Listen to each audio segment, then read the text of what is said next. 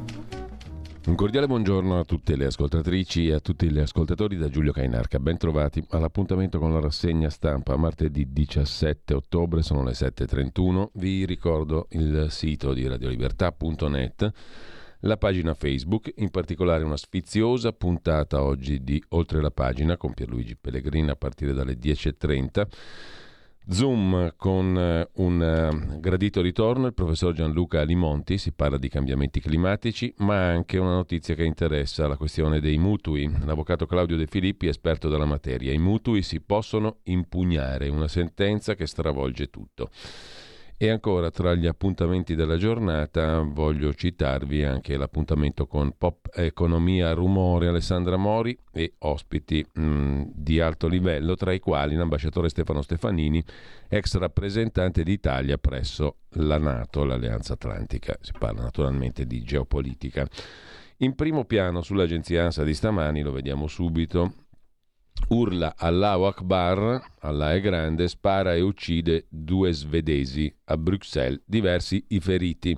Il killer in fuga. Il Belgio innalza al massimo livello la minaccia terroristica. La partita Belgio-Svezia interrotta dopo l'attentato ed è l'argomento d'apertura dell'agenzia ANSA di stamani. Subito dopo l'approfondimento sulla partita interrotta dopo l'attacco e gli spettatori terrorizzati sugli spalti. Poi c'è spazio per la manovra, la finanziaria da 24 miliardi, Giorgia Meloni l'ha definita seria e realistica, poi riascolteremo la conferenza stampa a partire dalle 9.30 di presentazione della manovra di finanza pubblica, dal fisco al canone RAI, vedremo i contenuti per sintesi tra pochissimo. In Polonia l'opposizione filo-europea va verso la maggioranza con Donald Tusk, primo partito sovranista ma non parteciperà al governo. La mucchiata degli altri. Biden domani in Israele da Netanyahu, andrà anche in Giordania, mentre Putin Arriva in Cina e naturalmente non verrà preso in quanto ricercato dal Tribunale Penale Internazionale, assolutamente no. Anzi, ha lodato il piano cinese per la pace in Ucraina. Il presidente russo, come vedremo tra poco, Hamas diffonde un primo video con una ragazza israeliana ostaggio a Gaza. Vi prego riportatemi a casa, dice la ragazza che ha anche cittadinanza francese, fatemi uscire da qui i corpi lacerati, lo strazio del riconoscimento e il racconto dell'ANSA da Tel Aviv, il riconoscimento dei corpi degli ebrei ammazzati. Sempre dal primo piano dell'agenzia ANSA di stamani la manovra, aiuti alle famiglie, asilo gratis dal secondo figlio, ma poi i contenuti mano a mano li vedremo dopo, anzi cercheremo di riassumerli in base ad, ad alcuni articoli della giornata. Lo speciale Medio Oriente, il travagliato valico tra Gaza e Egitto, il valico di Rafah protagonista di tutte le crisi nella striscia di Gaza e anche in questo caso protagonista. Per il momento chiuso dall'Egitto, deliberato lo scioglimento del Consiglio Comunale di Caivano, il famoso decreto Caivano, e la presenza di numerosi esponenti governativi nelle ultime settimane in quel di Napoli, sono stati nominati tre commissari. Il ministro Piantedosi ha anche detto che è difficile prevenire i lupi solitari islamici e le emulazioni di attentati terroristici. Questo per quanto concerne l'agenzia ANSA. Vediamo subito però le prime pagine dei quotidiani di oggi. Partiamo da Avvenire, un passo oltre l'odio, è il titolo d'apertura del quotidiano dei vescovi italiani. Restano chiusi i valichi per gli sfollati della striscia, il valico di Rafah in primo luogo. Israele evacua i civili dalle aree di confine, ad avvenire centinaia di voci di pace, questo è l'hashtag, da tutta Italia. Oggi la giornata di preghiera e digiuno. L'altra questione è la manovra, un pacchetto di priorità sufficientemente definito, qualche giro di parole per nascondere gli interventi più distanti dalle promesse elettorali, soprattutto la consapevolezza che la realtà si arrotonda ma non si sfida. Insomma, sconti IRPEF e per le famiglie, ma è stretta sulle pensioni. Sulle pensioni poi vedremo qualche articolo che sottolinea come le promesse siano state una cosa e ora la realtà tutt'altra. Giorgia Meloni rivendica la manovra da 24 miliardi. Sulle pensioni però si sale fino a quota 104, cioè sempre più anni per andare in pensione. Ma lasciamo avvenire e andiamo a vedere anche il Corriere della Sera, l'apertura del Corriere tutta dedicata alla paura che torna in Europa dopo l'attentato a Bruxelles, o meglio l'uccisione di due tifosi svedesi, il ferimento di altri. Sospesa la sfida con il Belgio, il killer gridava Allahu Akbar, Allah è grande poi è scappato. Sono dell'ISIS, rivendica lo stesso killer nel video. Il Belgio ferito, il fantasma dei lupi solitari, una scia di attacchi dal 2014, scrive Guido Olimpio, a centropagina la manovra, 24 miliardi, nido gratis dal secondo figlio, sconti agli imprenditori che assumono, IRPEF ridotta, conferma al taglio del cuneo fiscale per i redditi medio-bassi. Giù di 20 euro il canone RAI. Il governo ha approvato la manovra da 24 miliardi. Poi la svolta in Polonia, bocciati i sovranisti, il voto premia Donald Tusk. Dal Corriere al Fatto Quotidiano, il fatto apre con Biden, Putin e Xi Jinping che provano a tenere fermo Netanyahu, ultimi tentativi dei big del mondo di evitare la rioccupazione della striscia di Gaza. Catastrofe sanitaria alle porte, l'Organizzazione Mondiale della Sanità ha detto che Israele sta bloccando gli aiuti, gli ospedali domani chiudono. Stallo fra Tel Aviv, Iran e Hamas sui 199 ostaggi. Morti in nove giorni 2.800 palestinesi, 1.400 israeliani. Governo diviso, sottolinea il fatto quotidiano. Il governo peggiora la legge Fornero e butta 3 miliardi e 600 milioni dal ponte. Manovra da 28 miliardi, tagli per 5, unico pregio, i fondi per la natalità. Ricompare il conduttore Massimo Giletti che, intercettato col Trojan, racconta al filosofo Massimo Cacciari sono stato censurato dalla Sette perché stavo parlando di Dell'Utri e di Berlusconi, della loro mafiosaggine. Salvini tace sulla provenienza del video contro la giudice apostolico a cui chiede di lasciare perché il figlio fu imputato e assolto. Fosse stato condannato l'avrebbe promossa, è la battuta fenomenale del Fatto Quotidiano nella frase sopra la testata. Sempre dalla prima pagina del fatto, Giorgia Meloni ha spento i suoi social, ha fatto un solo post in sette giorni su Israele, meglio il silenzio, sottolinea il fatto quotidiano. E poi il terribile capezzone raccontato da Selvaggia Lucarelli. A tu per tu diventa una mite hostess dell'Alitalia di Ita. Incontri ravvicinati. Un mese fa circa, racconta Selvaggia Lucarelli, ah intanto c'è da segnalare che Nunzia De Girolamo tiene famiglia, dopo il marito, Boccia, ha ingaggiato anche sua sorella. Avanti parenti, non avanti popolo, su Rai 3. La sorella di Nunzia De Girolamo entra in squadra. Uh, il motto di Leo Longanesi, no? quello che doveva mettere, Leo, secondo Leo Longanesi, il motto migliore sulla bandiera d'Italia, sul tricolore, era la scritta Tengo famiglia. Ad ogni modo, torniamo a Selvaggia Lucarelli, al suo fantastico racconto. Un mese fa circa, per il Fatto Quotidiano, Ero stata alla festa della Lega a Pontida e avevo raccontato di aver visto un numero esorbitante di copie del quotidiano Libero disseminate tra il Prato e lo stand e gli stand. Copie utilizzate come cappello di carta per coprirsi dal sole e tovaglietta appoggia pietanze. Il direttore editoriale di Libero, Daniele Capezzone, non l'aveva presa bene. Il giorno dopo mi aveva dedicato dei raffinati pensieri nella sua imperdibile rassegna stampa video. Non se da pace la Lucarelli, aveva detto Capezzone. Non avendo trovato altro a Pontida, nessuno l'ha mandata a fanculo, nessuno l'ha toccata, non ci sono state cose che le hanno consentito di dire Ecco il fascismo. Insomma, secondo Capezzone, l'assenza di mani sul culo aveva deluso le mie aspettative, scrive Lucarelli. 28 giorni dopo, di domenica, salgo su un aereo semivuoto di ITA che copre la tratta Milano-Roma. I due posti accanto a me sono liberi. Nella fila accanto ci sono altri due posti liberi e un tizio vestito da assicuratore nel campo dei sinistri accanto al finestrino. Quel tizio, lo riconosco subito, è Daniele Capezzone. Gli concedo un volo sereno, scrive Lucarelli. Al momento dello sbarco, però, è costretto a passarmi davanti e lì, complice la fila che si è creata per scendere, gli chiedo a bruciapelo: Capezzone, com'era la storia che mi sarebbe piaciuto che mi toccassero a Pontida? Qualche secondo di interminabile silenzio, poi, senza guardarmi, Buon viaggio anche a te. Ma non mollo, scrive Selvaggia Lucarelli. Sul web fai l'eroe, poi ci incontriamo e non ci parliamo? Buona giornata e buon viaggio, risponde Capezzone. Ah, ok, quindi sui social fai l'eroe e qui nulla? Hai frainteso appositamente, cerchi una polemica che non avrai, buona domenica.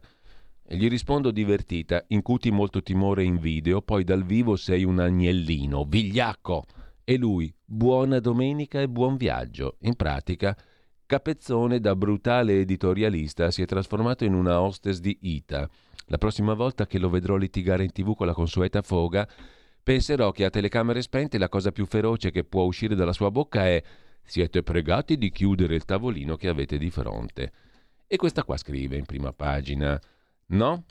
Interessante, vero? Mentre lasciamo Lasciamo il fatto quotidiano, andiamo a vedere la prima pagina del giornale. A chi vanno i soldi? La manovra di Giorgia Meloni, 28 miliardi, nodo sanità per gli extracomunitari, dovranno pagare 2 mila euro per l'assistenza, aiuti alle famiglie, contributi pagati alle mamme, più fondi al bonus asilo, sulle pensioni stretta sugli anticipi, Ai ai ai, riforma IRPEF, premiati i redditi bassi, sicurezza, rinnovati i contratti delle forze dell'ordine, cala il canone RAI e tutti subito a dire ci sarà un buco della Madonna, questi rovinano la RAI.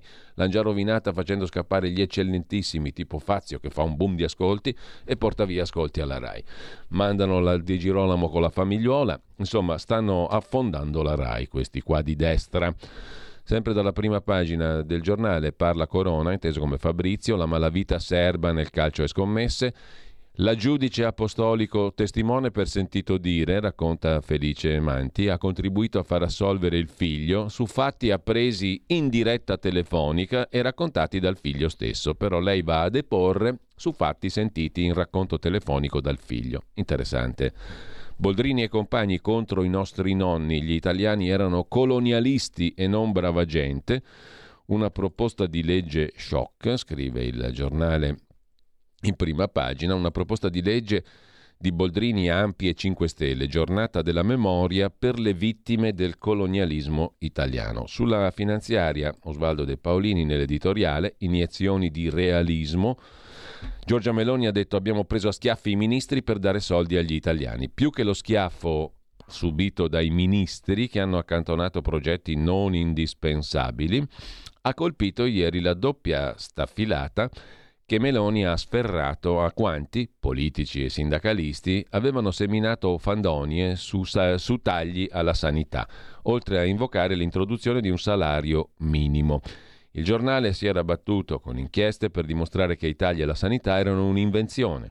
Apprendere dalle parole del Premier che nel 2024 verranno destinati al settore 136 miliardi, 10 in più rispetto agli anni Covid, dalla misura di quale distanza separi la propaganda dal realismo. Destinare 3 miliardi all'abbattimento delle liste d'attesa, cancro del nostro sistema, è un segno d'attenzione che merita applausi. Per non dire di quella che il Premier ha definito l'altra priorità, il rinnovo del contratto delle forze di sicurezza. Ancora oggi un poliziotto guadagna per lo straordinario poco più di 6 euro all'ora. Una vergogna alla quale nessun governo, neanche quello tecnico di Draghi, ha pensato di porre fine.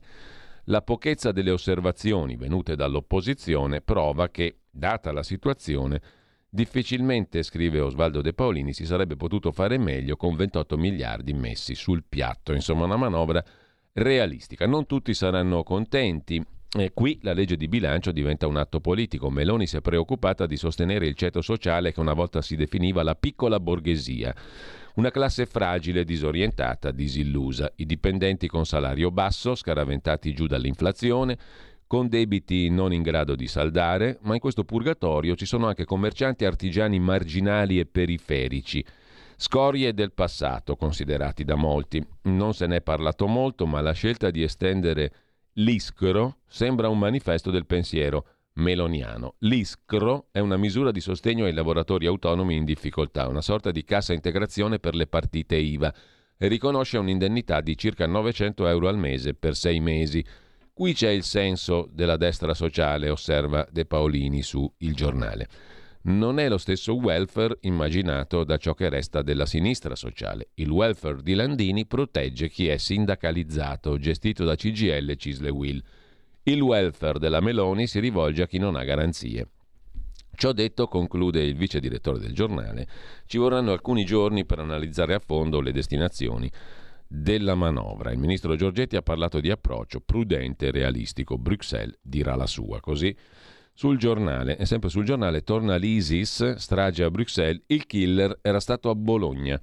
Il jihadista ha ucciso almeno due svedesi ed è fuggito. Vendico l'Islam, città nel panico. Da Monio Vadi a frasi senza pietà, ma farlo dimettere dal teatro di Ferrara è da illiberali, scrive Francesco Maria del Vigo in prima pagina.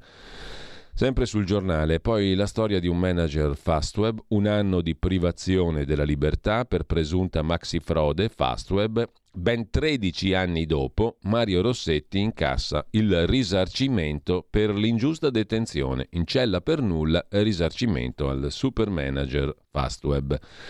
Lasciamo la prima pagina del giornale con la rubrica di Luigi Mascheroni su un istituto scolastico del quartiere San Rocco di Monza che ha segnato un record nazionale. È partita una classe di prima media in cui tutti i componenti sono stranieri. Egitto, Marocco, Pakistan. La scuola si chiama, non a caso, Coinè. I bimbi si sentono italiani, le loro famiglie non parlano l'italiano, non hanno mai fatto il tentativo di integrarsi, la loro cultura rimane quella araba. Le insegnanti monzesi sono tronfie della propria inclusività, fino a quando anche loro saranno sostituite dagli ulema, scrive Mascheroni. La sostituzione etnica naturalmente non esiste, è solo una falsa percezione della destra nazionalista salviniana, che peraltro le scuole medie non le ha neanche fatte, però è fuori di dubbio che adesso, dopo che ci siamo battuti per conservare il crocifisso nelle aule, sarà difficile mantenere nelle scuole le recite religiose, la festa di ogni santi, il prosciutto nel menù della mensa.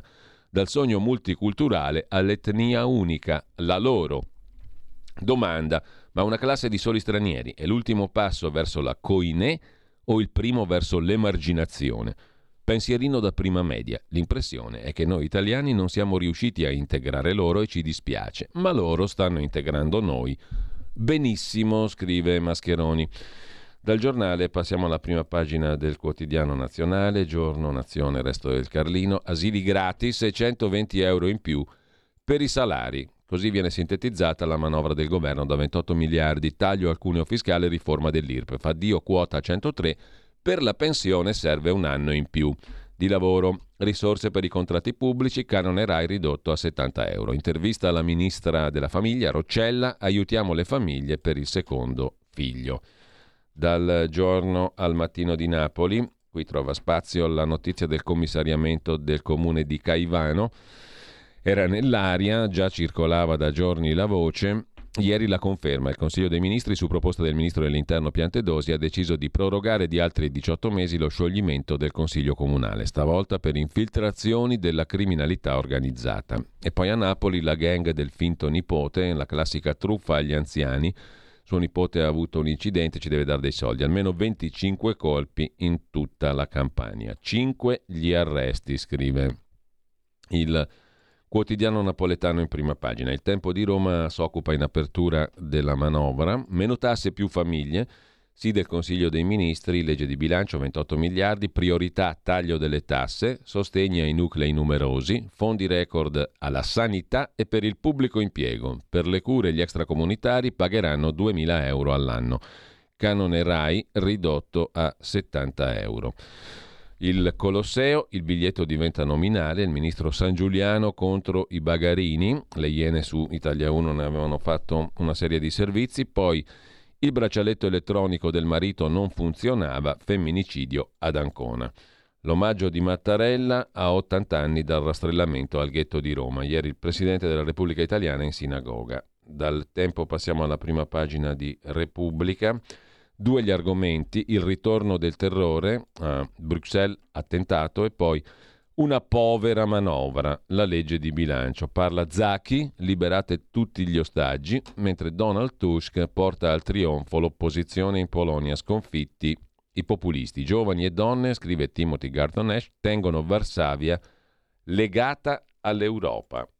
La stampa di Torino mette in primissimo piano il piano del presidente americano Biden per evitare la guerra, domani Biden in Israele, no all'invasione di Gaza, dice il presidente degli Stati Uniti. L'Iran fa sapere ostaggi liberi, come se fossero i loro, con lo stop ai raid. Allarme dell'ONU, senza aiuti entro 24 ore nella striscia di Gaza sarà una catastrofe. Sanitaria, missili di Hamas su Gerusalemme. E in pensione più tardi, salta quota 103, questa è la finanziaria, sale il bonus asili, sgravi a chi assume mamme giovani, meno sconti fiscali sopra i 50.000 euro. L'intervista al ministro della Salute Orazio Schillaci, molto soddisfatto, alla sanità fondi per 5 miliardi e mezzo in più, 3,3 stanziati da questa manovra, 2,3 dalla precedente. Orazio Schillaci sorride quando mette in fila i numeri.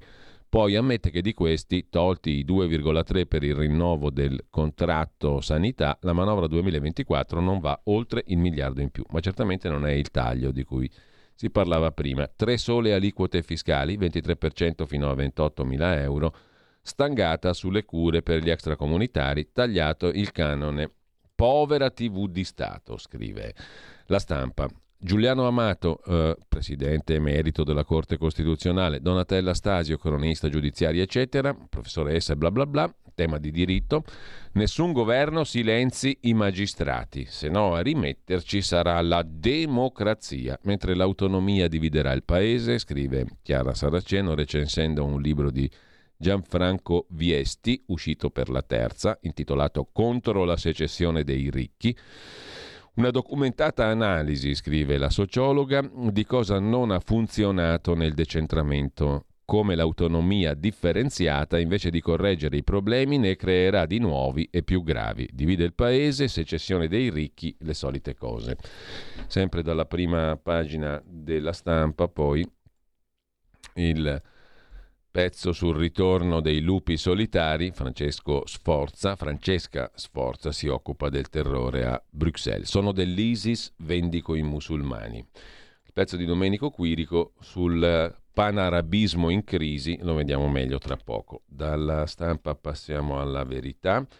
Apertura eh, dedicata alla manovra. Il governo vara la manovra, non ci saranno emendamenti dalla maggioranza, asilo nido leggero e più soldi a chi ha due figli. Sostegno alle madri che lavorano, confermati taglio del cuneo fiscale e tre scaglioni IRPEF, ma per molti addio alle detrazioni fondi per il ponte sullo stretto, il canone RAI in bolletta scenderà a 70 euro, in pensione con quota 104 ibrida, cancellate opzione donna e anticipo pensionistico sociale. Sulle pensioni una bella botta in negativo. Sale a 2.000 euro il contributo degli stranieri per accedere al servizio sanitario e scoppia la polemica. In taglio alto poi c'è la questione dei rapiti portati a Gaza dai terroristi. Sono 199. Putin scende in campo e chiama tutti i leader. Netanyahu come contro nazisti e ISIS. Il commento del direttore Belpietro, la doppia faccia della Cina mette paura, così sta sfruttando perfettamente la crisi Xi Jinping, il presidente cinese. La Cina vuole mettere i piedi in Medio Oriente, scrive Maurizio Belpietro, la Cina si è schierata con i palestinesi, se non ci fossero di mezzo migliaia di morti, verrebbe da ridere, visto il modo con cui tratta i musulmani a casa propria, la minoranza degli uiguri in Cina. Ma il suo vero obiettivo è sottrarre i paesi arabi, ricchi di idrocarburi, all'influenza americana, scrive il direttore della Verità. Sempre dalla verità, Francesco Borgonovo, più Sala investe in verde, più Milano è inquinata e i ciclisti ora scappano, la città di Milano è inquinatissima, nonostante tutte le politiche green. La giudice pro migranti sentita al posto del figlio, il quale poi venne assolto, tutte le carte del processo, giudice apostolico, Claudio Antonelli sulla sofferenza del ceto medio, l'opposizione spara a salve e parla di tagli che non ci sono, tornando alla finanziaria. Il nuovo calcio scommesse nasce nell'Inter del triplete di Murigno e ora travolge la Roma di Murigno. E poi l'ultimo diktat di Bruxelles commentato da Carlo Cambi, produrre meno riso e meno grano. La politica agricola comune, la PAC, impone di sospendere per un anno la semina di cereali in molte aree del nostro territorio, un duro colpo all'agricoltura. Le direttive agricole dell'Unione Europea puntano a imporre un anno di stop ai terreni che ospitano colture cerealicole. Sarebbe una mazzata per aree come il Foggiano o le Marche, eccellenze del settore cerealicolo. Fra le insidie della PAC c'è anche la sostituzione delle varietà di riso prodotte in Italia con altre di provenienza asiatica. E a chiudere la prima pagina della verità, Giorgio Gandola, adesso gli uffici pubblici rifiutano il contante, solo Bancomat, l'anagrafe di Roma anticipa la distopia, anziani disperati. Stefano Graziosi in Polonia rischia di farcela Tusk, feticcio dell'Unione Europea che flirtava con l'Iran. I conservatori polacchi, pur essendo il primo partito, il PIS, dopo le elezioni, non riusciranno a formare un nuovo governo. Toccherà all'eterno Donald Tusk amico di Russia, Cina, Iran, fare un tentativo riunendo le forze di opposizione. Vediamo anche l'apertura di Libero, quotidiano diretto da Mario Secchi.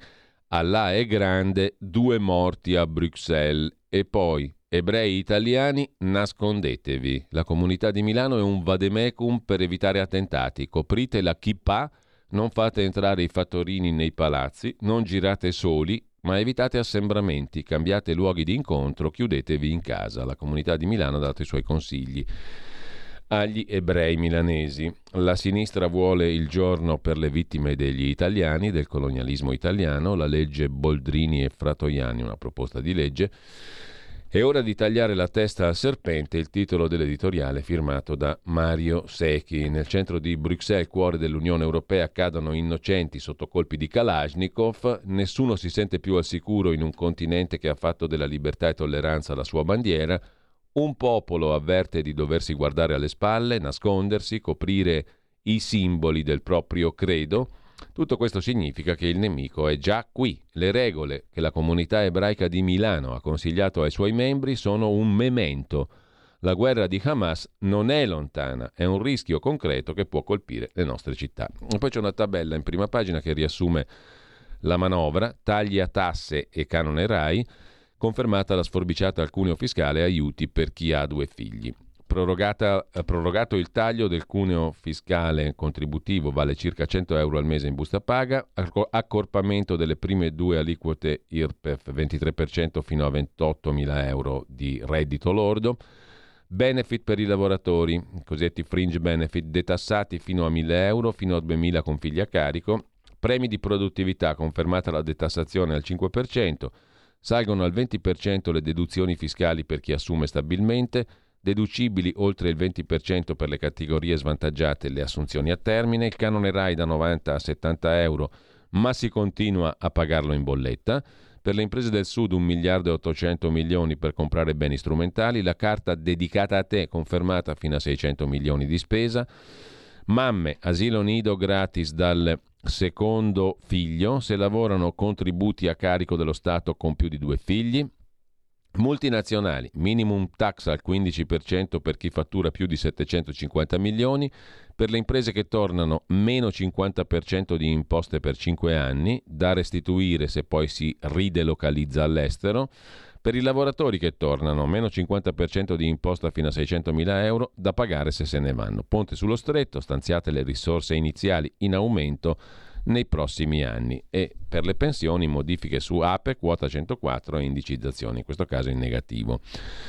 Con ciò lasciamo la prima pagina di eh, Libero, protesta della polizia contro la giudice apostolico che aveva testimoniato contro gli agenti per suo figlio. E poi borseggiatrici rom con la scorta, segnala scippatori picchiato in metro. Borseggiatrici con la scorta che intervengono su chi segnala, contro chi segnala il borseggiamento. La tua radio è ascoltabile anche con la televisione in digitale. Sul telecomando della televisione digitale o del tuo ricevitore digitale puoi scegliere se vedere la TV o ascoltare la radio. Risintonizza i canali radio e troverai anche Radio Libertà, canale 252.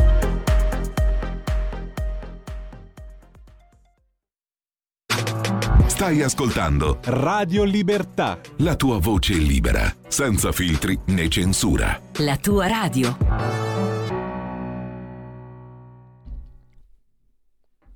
Torniamo alla rassegna stampa e diamo un'occhiata anche al quotidiano di Sicilia. Università, giovani in fuga dal sud, uno su tre si laurea in Atenei del centro-nord. A Milano il 64,1% dei laureati trova occupazione a 12 mesi, a Palermo il 48%. E poi il ponte sullo stretto.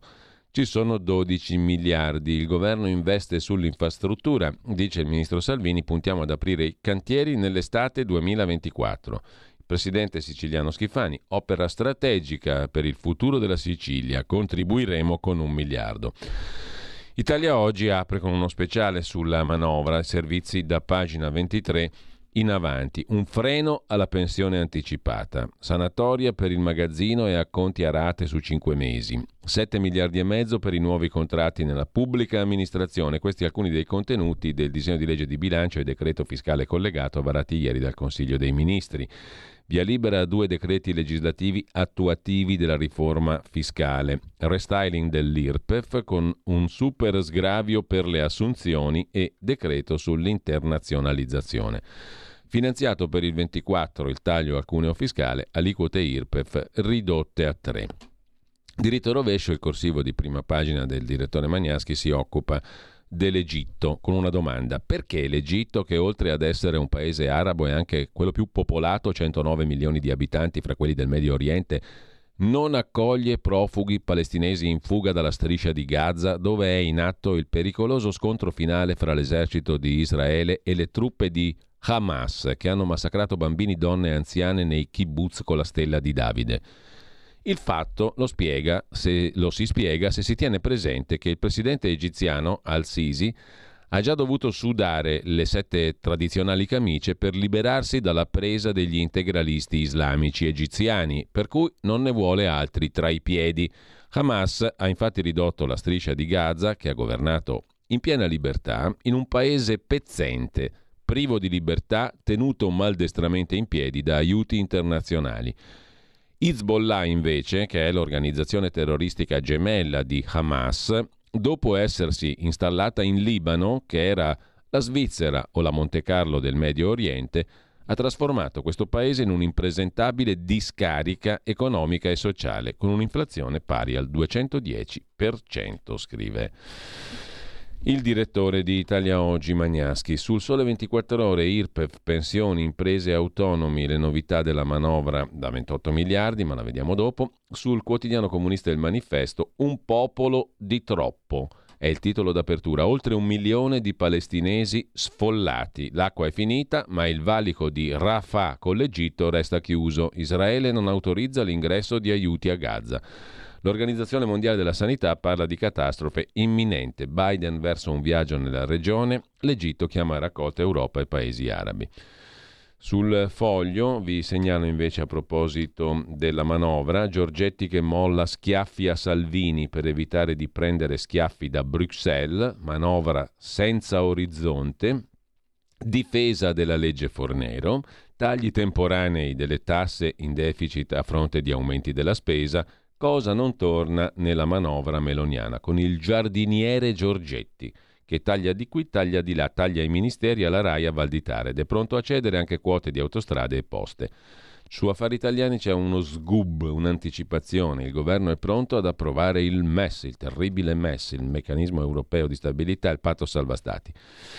Mentre eh, lasciamo la prima pagina del foglio, se volete leggervi è molto gustosa, ma ve la, così ve la cito e basta velocemente l'Andreas Version di Andrea Marcenaro, dove parla Massimo Bottura, lo chef del futuro, col direttore di Repubblica Maurizio Molinari. La cucina come poesia, poesia e ancora poesia, ha detto lo chef del futuro Massimo Bottura. Una presa per il culo meravigliosa quella di Andrea Marcenaro in prima pagina sul foglio. Il dubbio, il quotidiano degli avvocati si occupa, dei giudici che non possono disapplicare sempre le leggi. Attenzione, ha ragione il sottosegretario Mantovano nel ritenere che il potere di disapplicazione, tipo apostolico, non è un potere assoluto del giudice. A dirlo il costituzionalista Giovanni Guzzetta a proposito delle tensioni fra governo e magistrati sul decreto Cutro.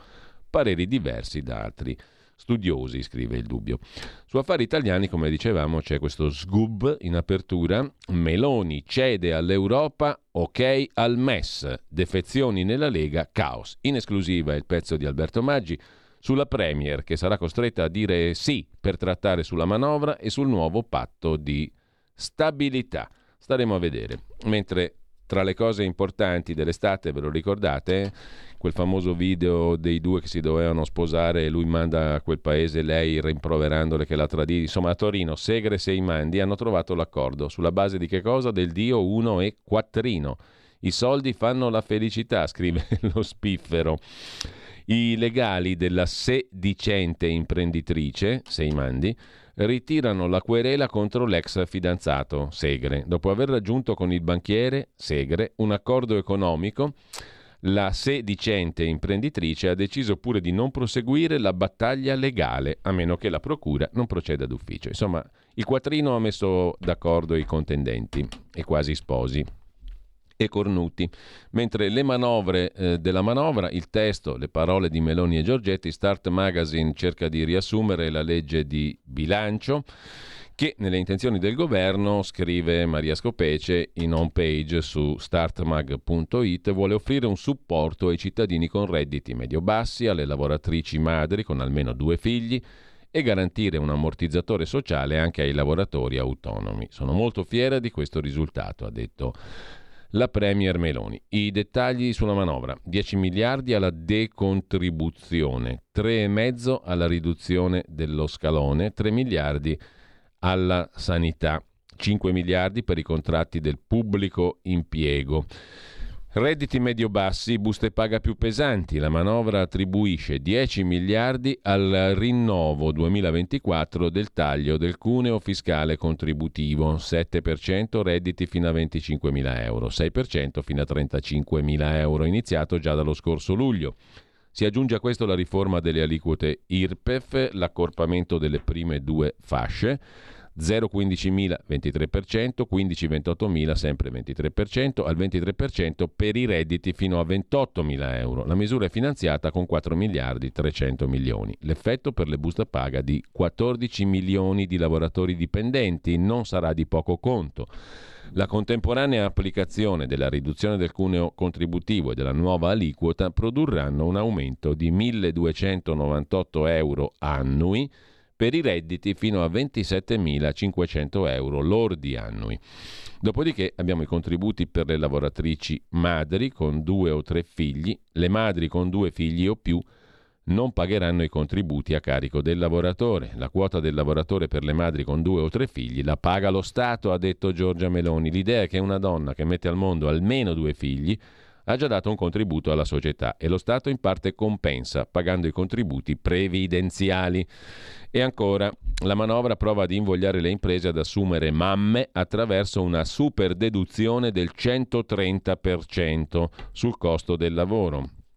Una super deduzione per chi assume a tempo indeterminato 120% per tutte le assunzioni, 130% per chi assume mamme, under 30, percettori di reddito di cittadinanza e persone con invalidità. Più è alta l'incidenza di dipendenti che si hanno in rapporto al fatturato e meno si devono le tasse allo Stato. Questa misura vale 1 miliardo e 300 milioni, si somma alla decontribuzione per chi assume nel mezzogiorno nelle zone economiche speciali come previsto nel decreto Sud.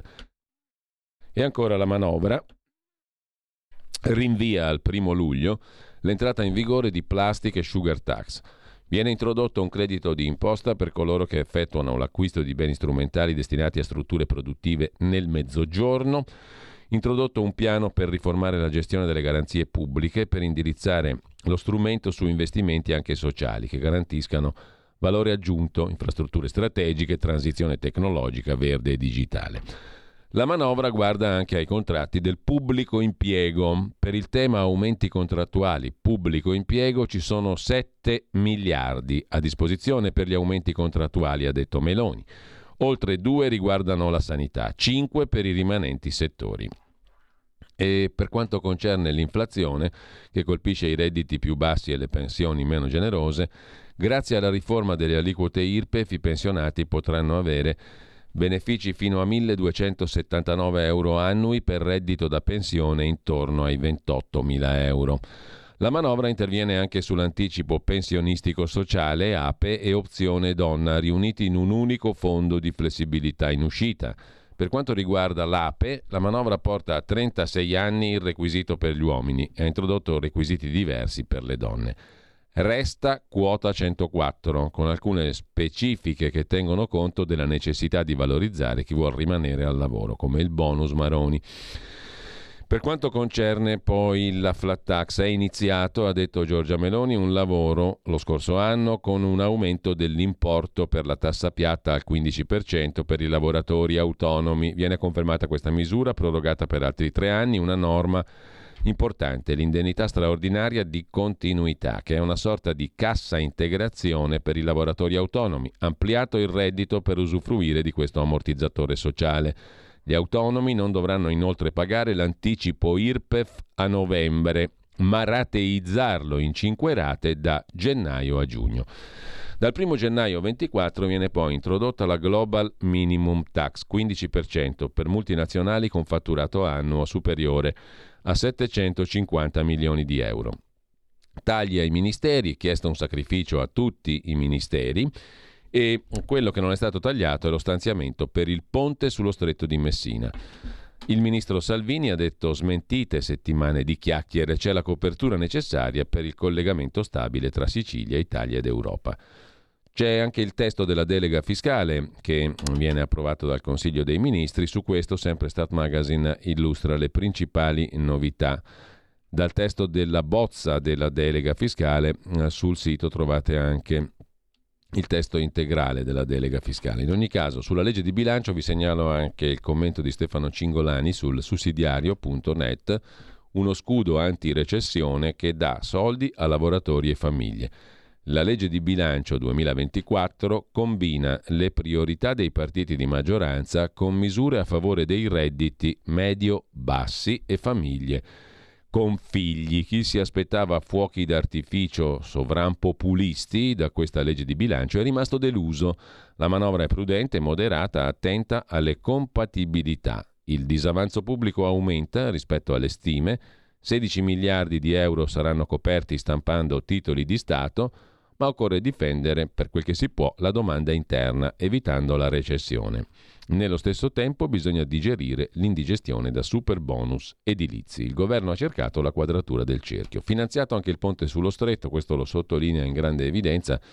Il tempo di Roma, in primo piano, il Consiglio dei Ministri prevede di mettere 12 miliardi in proiezione pluriennale dalla Regione Sicilia, un altro miliardo Ora, ha detto Salvini, avremo interlocuzioni con la Banca Europea degli Investimenti, la BEI, conto di iniziare ad aprire il cantiere entro l'estate del 2024. Arriva anche il denaro per costruire il ponte sullo stretto. Il Consiglio dei Ministri ha dato il via libera all'intera copertura economica per la realizzazione della grande opera tra Sicilia e Calabria, 12 miliardi di euro, tutto scritto nella manovra 2024, licenziata ieri dal Consiglio dei Ministri. C'è l'intera copertura.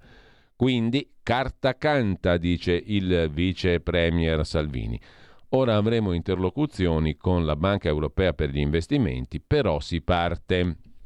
Posa della prima pietra aprire il cantiere nell'estate del 2024. Com'è possibile una copertura di 12 miliardi se la manovra è di 24? La spiegazione arriva dal ministro dell'economia Giorgetti. Il ponte è finanziato per l'intero ammontare, sono 12 miliardi in proiezione pluriennale, sono stanziati nell'orizzonte temporale dei primi tre anni le prime tre quote a salire. La collocazione temporale risente della tempistica che prevediamo realisticamente si possa dispiegare. Sono prevalentemente concentrate nel 25-26. In sostanza, spiega il tempo, il governo Meloni viaggia verso la realizzazione del ponte sullo stretto.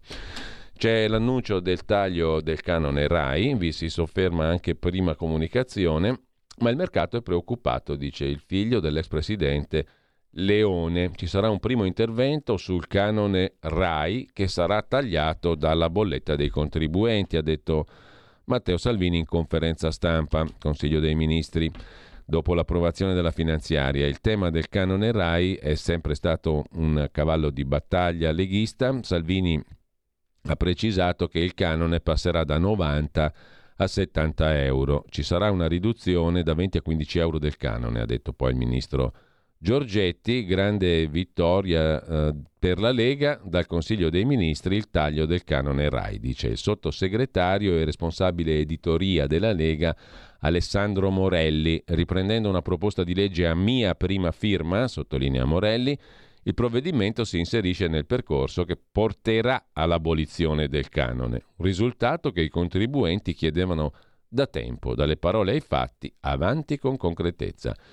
Il taglio del canone RAI in bolletta imporrà una drastica riduzione delle attività 2024 e l'inizio della fine del servizio pubblico radiotelevisivo, se non compensato con altre risorse, scrive il presidente dell'Osservatorio Italiano dell'Audiovisivo, Giancarlo Leone, figlio dell'ex presidente della Repubblica, commentando il taglio del canone contenuto nella legge di bilancio. Ma lasciamo il canone RAI, che rimane comunque mente in bolletta. E a proposito di Salvini, sulla lettera 43 si adombra chissà cosa. Cosa c'è dietro l'interesse improbabile della piccola società Finink dei Dogliani per autostrade? Ci sarebbe l'ombra di Salvini, a supporto della società di Cuneo, la Finink, che ha messo nel mirino niente meno che l'acquisto di autostrade per l'Italia per cui servirebbero oltre 9 miliardi, senza contare i debiti. In aiuto arriverebbero anche l'azienda di costruzioni spagnola Sacir e alcuni fondi esteri. Ma allora l'italianità tanto cara a Meloni?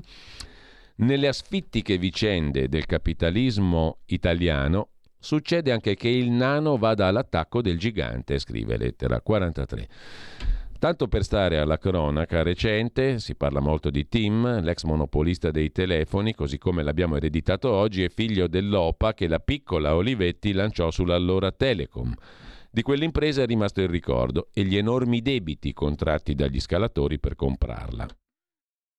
Il paragone è venuto alla mente quando l'agenzia Bloomberg ha diffuso la notizia che una società di Cuneo, la Finink, appartenente alla famiglia Dogliani, ha intenzione di comprare ASPI, Autostrade per l'Italia. La società di costruzioni Finink, ventesima nel ranking tra le imprese del settore, sembra avere ambizioni smisurate rispetto al suo fatturato. Tutto d'un tratto si è affacciata sul mercato accarezzando l'ipotesi di acquistare la principale concessionaria autostradale passata, dopo le tragiche vicende del ponte Morandi, dai Benetton a Cassa Depositi e Prestiti con alcuni fondi di investimento come l'americano Blackstone. Subito le voci si sono diffuse di pari passo con gli interrogativi, ma come può questa piccola società posseduta dalla famiglia Dogliani, ipotizzare un'operazione così sproporzionata rispetto alle sue dimensioni? La prima risposta è politica. Siccome Matteo Salvini si è dimostrato aperto all'ipotesi, i cuneesi devono aver pensato di avere dalla loro sponda il governo, di cui il leader della Lega è vicepresidente, nonché ministro per le infrastrutture. Ma è bastato grattare un po' per scoprire che dietro la famiglia Dogliani si celerebbero la società di costruzioni spagnola Sacir e alcuni fondi esteri. L'italianità è assicurata dunque solo dal nome di chi ci mette la faccia ma dietro muovono imprese e realtà finanziarie straniere. Può un governo come quello di centrodestra, Meloni, che ha fatto dell'italianità delle reti infrastrutturali una bandiera, rimangiarsi un dogma della sua politica industriale? Ammesso e non concesso, sono i numeri a dire che quella di Finink è un'ipotesi irreale numeri di ASPI, visto che occorreranno più dei 9 miliardi pagati da Cassa Depositi e Prestiti ai Benetton. E poi l'acquirente se ne deve caricare altrettanti di debiti. Ma anche i numeri del gruppo di Dogliani. Nel marzo 2022 si è aggiudicato la concessione sulla Napoli-Salerno in consorzio con gli spagnoli della SACIR. I ben informati sanno che le manutenzioni 2022 sono state ridotte drasticamente. Sui bilanci pesano 400 milioni pagati per il subentro al vecchio concessionario. E eh, Finink ha vinto invece un ricorso contro i Gavio sulla A21 Torino-Piacenza, la A5 e la Bratella Ivrea-Santià. Ma prima che avvenga il subentro dei nuovi concessionari ci vorranno lunghi tempi tecnici. Pensabile che con questi numeri la piccola società cuneese possa comprarsi Aspi? Punto di domanda. Cosa c'entri Salvini? L'avete capito da soli. Niente, o poco più che niente. In ogni caso, fa titolo. Tornando invece alla finanziaria al capitolo pensioni, molto critico a venire, in eh, primo piano, pagina 11, stretta sulle pensioni, si sale a quota 104, contributi zero per donne con tre o più figli previsto un maxi sconto per chi assume a tempo indeterminato, anche per ex percettori di reddito di cittadinanza e invalidi. Contributi zero vuol dire taglio dei contributi, cioè agevolazioni per chi assume donne con tre o più figli, ma anche per chi assume ex percettori di reddito di cittadinanza e invalidi. Anche costoro avranno un maxi sconto contributivo. Rivalutazione pensioni al 100% solo fino a quattro volte il minimo. Colpo di scena sulle pensioni. Il requisito di uscita passa a 63 anni. Si innalza. Incentivi per restare al lavoro, criteri più rigidi sempre da 63 anni anche per le donne. Cade un vincolo in vecchiaia a 67 anni di età e non 71, anche con l'assegno basso. Altro che superamento della legge Fornero scrive Avvenire. Nella legge di bilancio non solo non saranno introdotte nuove forme di flessibilità in uscita, ma sarà dato un giro di vite a quelle esistenti, rendendo l'accesso alla pensione prima dei 67 anni, età della vecchiaia, più difficile. In politica le promesse durano poco e nella manovra è arrivata la retromarcia, una stretta sul pensionamento anticipato, eliminazione di ape sociale e opzione donna, a favore di un fondo per la flessibilità in uscita con requisiti più stringenti. Quota 103 sale di un altro anno a quota 104. Da 62 anni di età e 41 di contributi si passa a 63 anni di età, mantenendo stabili i contributi a 41. Per quanto riguarda i pensionamenti anticipati, ha spiegato il ministro Giorgetti, ci sono forme restrittive rafforzate rispetto al passato non ci sono più l'APE sociale né quota 103 nelle forme dell'anno scorso. L'accesso agli anticipi sarà più restrittivo, ha detto chiaramente il ministro dell'economia. L'unica norma di vantaggio, scrive Avvenire, riguarda chi dal 2024 potrà accedere alla pensione a 67 anni anche avendo maturato una pensione inferiore a 1,5 volte la pensione sociale, nel 2023 un importo pari a 745 euro e si trova per intero nel sistema contributivo. Cade il vincolo che fino ad oggi li costringeva ad attendere fino a 71 anni. È poi prevista la rivalutazione delle pensioni rispetto all'inflazione per una spesa di 14 miliardi con un recupero pieno solo per le pensioni fino a 4 volte l'importo minimo, circa 2.000 euro lordi e poi fasce con percentuali di rivalutazioni decrescenti, come già accaduto lo scorso anno, scrive Avvenire. Per la perequazione delle pensioni rispetto all'inflazione ci sarà una in rivalutazione fino al 100% delle pensioni fino a 4 volte il minimo. 90% per quelle tra 4 e 5 volte e poi a scendere. Confermata la super rivalutazione per le pensioni minime degli ultra 75 anni. Eliminato però l'anticipo pensionistico APE sociale e opzione donna, così come li abbiamo conosciuti finora. Viene introdotto un fondo per la flessibilità in uscita per l'accesso alla pensione con 63 anni di età e 36 di contributi per chi si occupa di invalidi, caregiver, disoccupati, coloro che sono impegnati nei lavori gravosi, disabili e donne, come prevedeva Opzione Donna con 35 anni di contributi. Per le lavoratrici si alza il requisito anagrafico che per Opzione Donna ora è a 60 anni. 63 e 36 di contributi. Questo sistema renderebbe più difficile l'accesso alla pensione per disoccupati, caregiver e disabili che oggi con l'APE sociale hanno accesso a un ammortizzatore di accompagnamento alla pensione con 30 anni di contributi. Si elimina poi quota 103, come dicevamo, innalzando il requisito a 63 anni e mantenendo stabile quello contributivo a 41, cioè quota 104. L'imbarazzo leghista sulle pensioni, il retroscena firmato da Marco Cremonesi sul Corriere della Sera, Giorgetti smussa non è una quota 104 piena e Salvini dice superare la Fornero è un obiettivo di legislatura, cioè da fare entro i cinque anni. Pensioni a parte, il via libera alla manovra in Consiglio dei Ministri dimostra che sui fondamentali il governo è coeso. Dice un leghista di alto rango che nel DNA della manovra ci sono molte battaglie identitarie della Lega riduzione del canone RAI di 20 euro, taglio del cuneo fiscale, accorpamento dei primi due gradini IRPEF e il fatto che milioni di partite IVA e autonomi potranno versare finalmente a rate il maxi acconto di novembre, evitando prestiti salati in banca. Sono tutte battaglie leghiste fino al finanziamento dell'opera a cui Salvini affida la sua immagine a lungo termine, il ponte sullo stretto di Messina. C'è però il nodo delle pensioni. Giancarlo Giorgetti ha detto che non c'è quota 104 piena. Il mantenimento di quota 103 però non è riuscito, ma Salvini ha ripetuto ai suoi che il superamento della Fornera è un obiettivo di legislatura, quindi non è da attendersi in questa manovra. Sulla salute 5,6 miliardi in più, lo afferma il ministro della salute appunto Orazio Schillaci in una intervista alla stampa di Torino di stamani.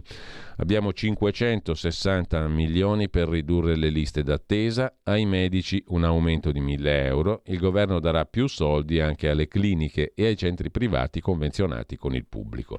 Resta però il buco di TAC e siringhe, afferma il ministro Schillaci, il bicchiere è pieno, nessun governo prima ha fatto tanto. Il contributo dei 2.000 euro è un adeguamento, non veniva più aggiornato da anni. È stato previsto uno stanziamento straordinario per il contratto di medici e infermieri. Alla sanità andranno 3 miliardi, il bicchiere è mezzo pieno mezzo vuoto, decisamente pieno. I miliardi in più sono 3,3.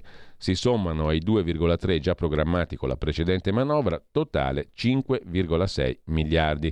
Ci sono anche i soldi per il rinnovo del contratto di medici e infermieri e poi sempre sulla stampa di Torino a proposito eh, dei soldi in più per il privato convenzionato e per ridurre le liste d'attesa, arriveranno più soldi anche per le cliniche e i centri privati convenzionati con il pubblico e l'innalzamento, altro tema di discussione tra ieri e oggi, a 2.000 euro del contributo per gli extracomunitari che vogliono iscriversi al Servizio Sanitario Nazionale. Questo è solo l'adeguamento, spiega il ministro Schillaci, di un contributo per l'iscrizione volontaria che esiste già dal 1998 e che non veniva più aggiornato, mentre la spesa sanitaria pubblica pro capite è arrivata a essere di 2.100 euro.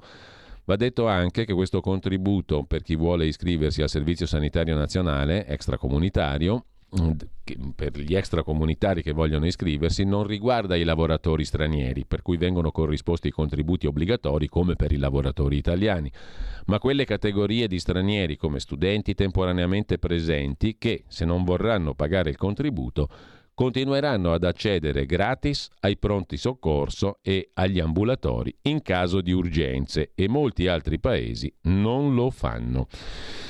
Così sulla stampa il ministro della Salute. Schillaci, mentre mh, su un'altra questione invece affronta Repubblica, qui siamo fuori dalla finanziaria, però c'è la rivolta delle commissioni che esaminano le richieste d'asilo. 200 funzionari per 85.000 richieste d'asilo, siamo travolti, scioperiamo. Il blef delle procedure accelerate, pressioni dal governo, scrive Repubblica, ma applicare le nuove norme è impossibile.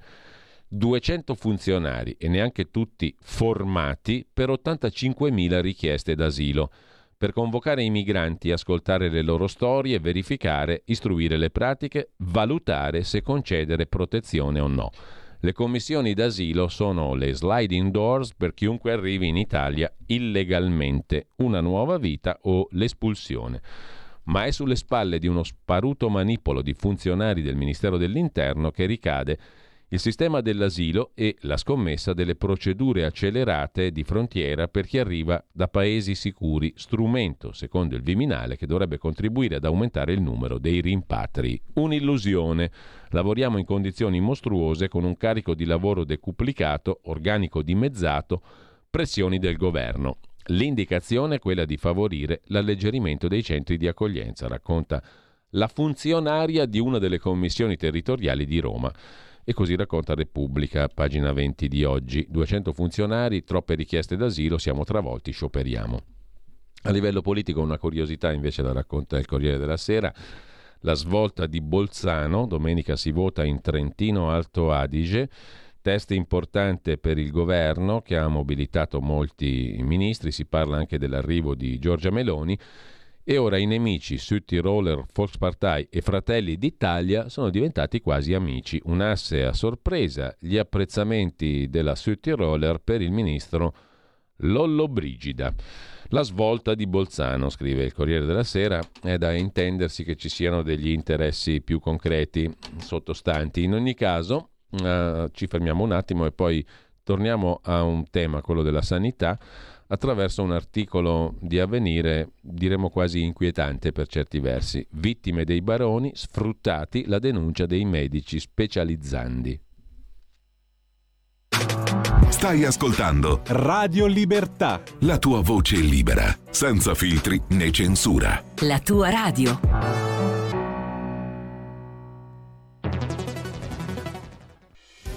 Quotidiano di Sicilia, il quotidiano d'Italia, l'informazione che ribalta i luoghi comuni, una vera visione dei fatti, l'Italia vista da sud. Ogni siciliano che vive in Italia e nel mondo è una risorsa, è protagonista della crescita della nostra nazione.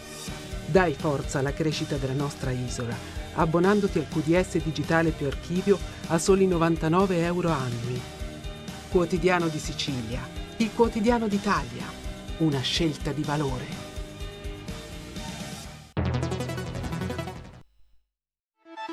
Stai ascoltando Radio Libertà, la tua voce libera, senza filtri né censure, la tua radio.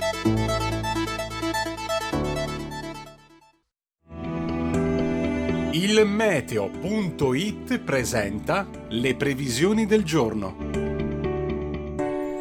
Pressione più debole sull'Italia ma con conseguenze quasi esclusivamente al centro e al sud. In mattinata condizioni di forte instabilità sulle regioni meridionali dove potranno verificarsi diversi rovesci o temporali anche di moderata o forte intensità. Soleggiato al nord come pure su Toscana, Umbria, Marche e Sardegna. Nel pomeriggio progressiva diminuzione dei fenomeni anche al sud, poche variazioni altrove. Per ora è tutto da ilmeteo.it dove il fa la differenza anche nella nostra app. Un saluto da Andrea Garbinato.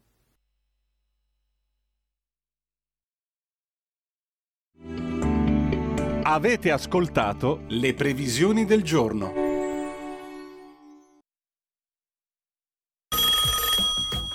Pronto? Avvocato. Mi dica. C'è bisogno di lei. Sono l'avvocato Celeste Collovati. Con me parlerete di pensioni e di diritto del lavoro e tutte le problematiche inerenti al lavoro. Ciao a tutti, sono Massimo Leonardi, avvocato e dottore commercialista. Con me parleremo di diritto tributario, diritto societario e danni da mala sanità.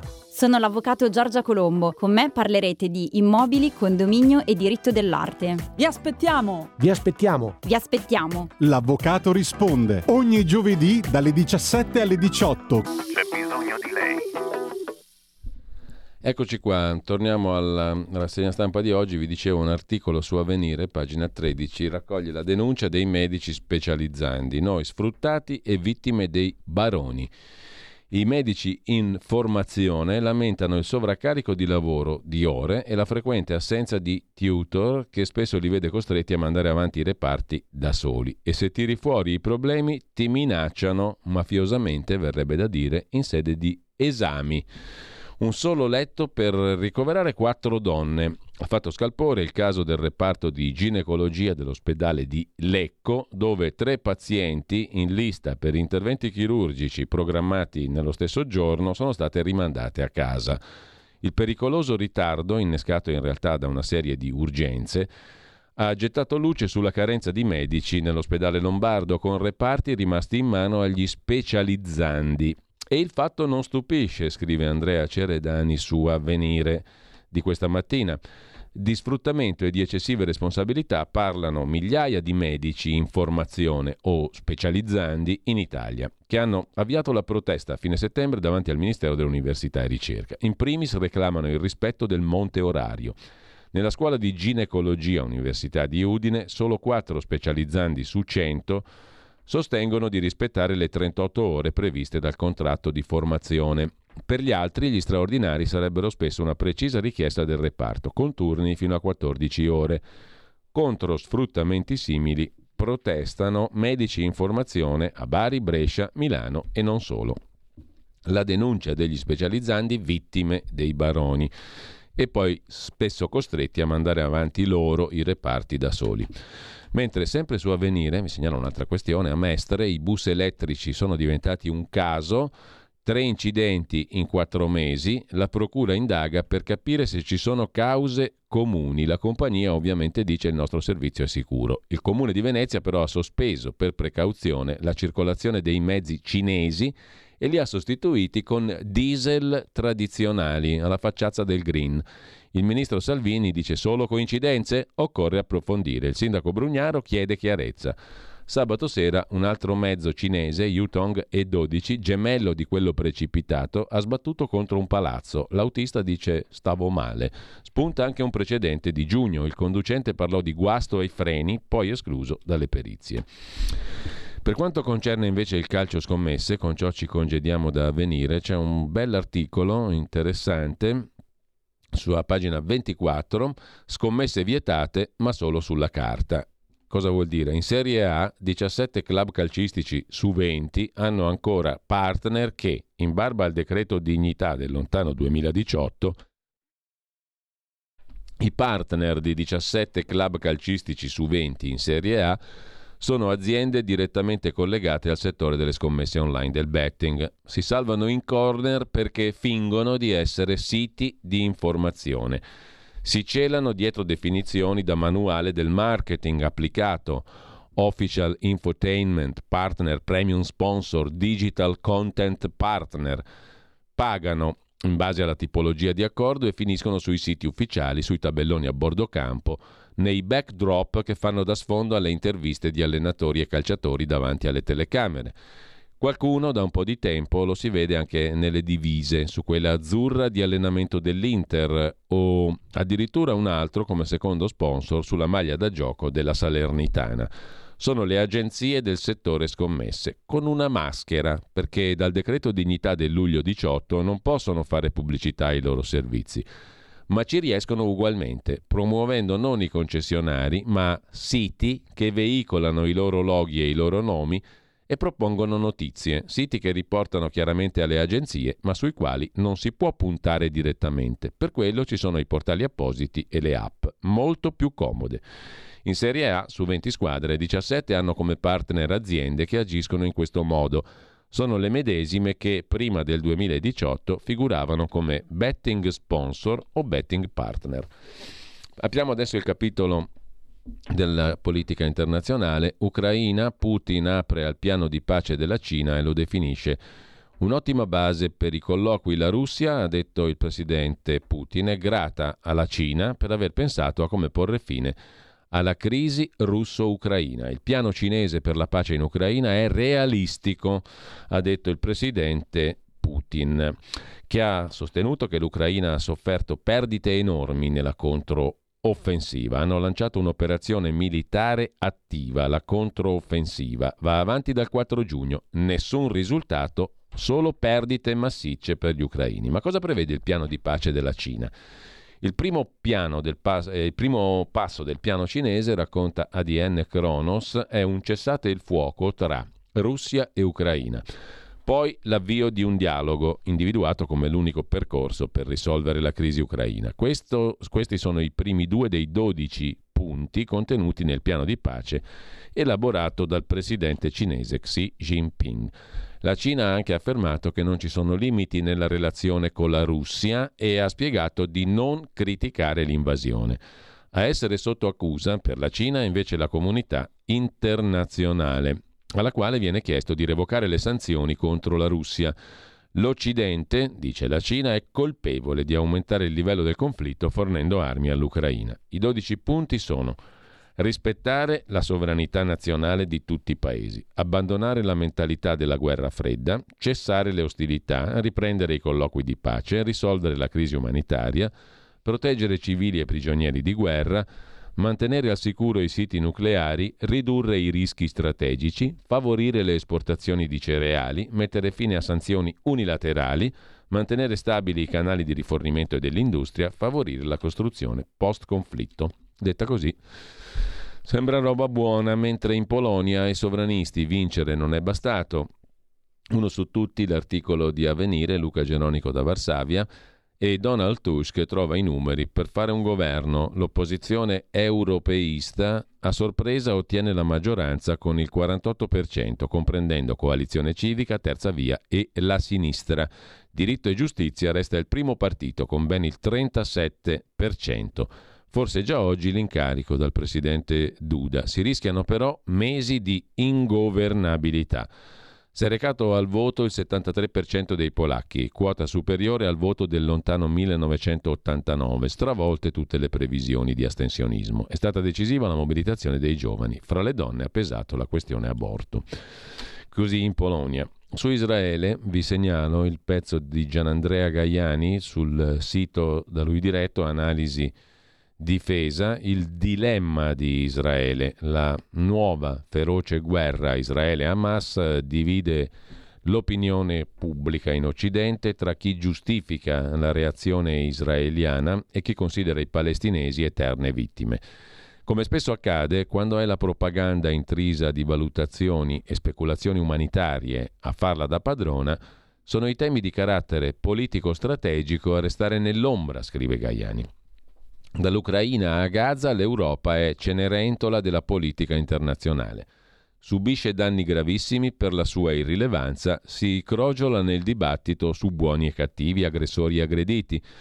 Eppure di carne al fuoco su cui definire una politica con la P maiuscola ce ne sarebbe tanta. La motivazione che ha spinto Hamas e i suoi sponsor a un attacco così brutale il 6-7 ottobre è di natura politico-strategica, bloccare il processo di normalizzazione dei rapporti fra Israele e paesi arabi, noto come gli accordi di Abramo. Finora sono state firmate intese di questo tipo tra Gerusalemme e Emirati Arabi, Sudan, Bahrain, Marocco. Erano in corso trattative con l'Arabia Saudita. Nazioni arabe che si sarebbero aggiunte a Egitto e Giordania che da molti anni hanno normali relazioni con Israele.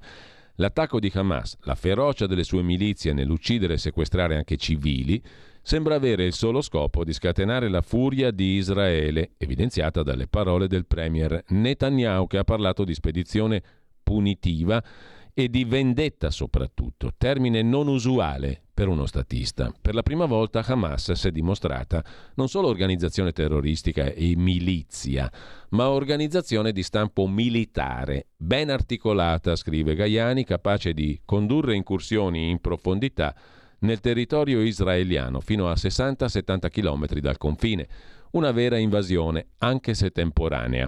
Minaccia favorita dal recente ritiro di molti reparti israeliani dalla zona della striscia di Gaza, ritenuta tranquilla dall'intelligence di Gerusalemme per rinforzare i presidi a protezione di insediamenti ebraici in Cisgiordania che subivano da tempo attacchi che col senno di poi potrebbero aver avuto proprio lo scopo di indurre Israele a sguarnire Gaza. L'attacco di Hamas sta determinando una violenta risposta militare di Israele che provocherà inevitabilmente vittime tra la popolazione di Gaza, ostaggio di Hamas che da sempre impiega come scudi umani gli abitanti della striscia, che fanno solitamente, come fanno solitamente tutte le milizie irregolari jihadiste talebani ISIS. Hamas ha pianificato l'offensiva in territorio israeliano, inclusa l'eliminazione di civili e ragazzi. Si è preparata molto bene a fronteggiare l'invasione israeliana, minando strade e incroci, trasformando le cantine in bunker, preparando il territorio per difendersi in maniera strenua, utilizzando tunnel e depositi sotterranei realizzati col supporto di consiglieri militari iraniani e soldi del Qatar. L'obiettivo, prosegue Gian Andrea Gaiani, è uccidere il maggior numero possibile di militari israeliani, ma soprattutto determinare la carneficina dei civili palestinesi da sbattere mediaticamente in faccia all'opinione pubblica occidentale e araba, per indurre la prima a premere su Israele affinché moderi gli attacchi a Gaza e la seconda a esercitare pressioni sui rispettivi governi per interrompere ogni relazione con Israele. Per conseguire questo risultato Hamas considera i civili palestinesi come quelli israeliani nonché i suoi stessi miliziani pedine sacrificabili e in questo Hamas può contare sull'aiuto di Israele dove lo sterminio dei cittadini ha determinato rispetto al passato un approccio meno attento ai cosiddetti danni collaterali. In una settimana Hamas può cantare vittoria. L'Arabia Saudita ha deciso di sospendere i colloqui per normalizzare le relazioni con Israele e ne ha informato gli Stati Uniti. Altre nazioni che hanno riaperto i rapporti con Israele mostrano insofferenza.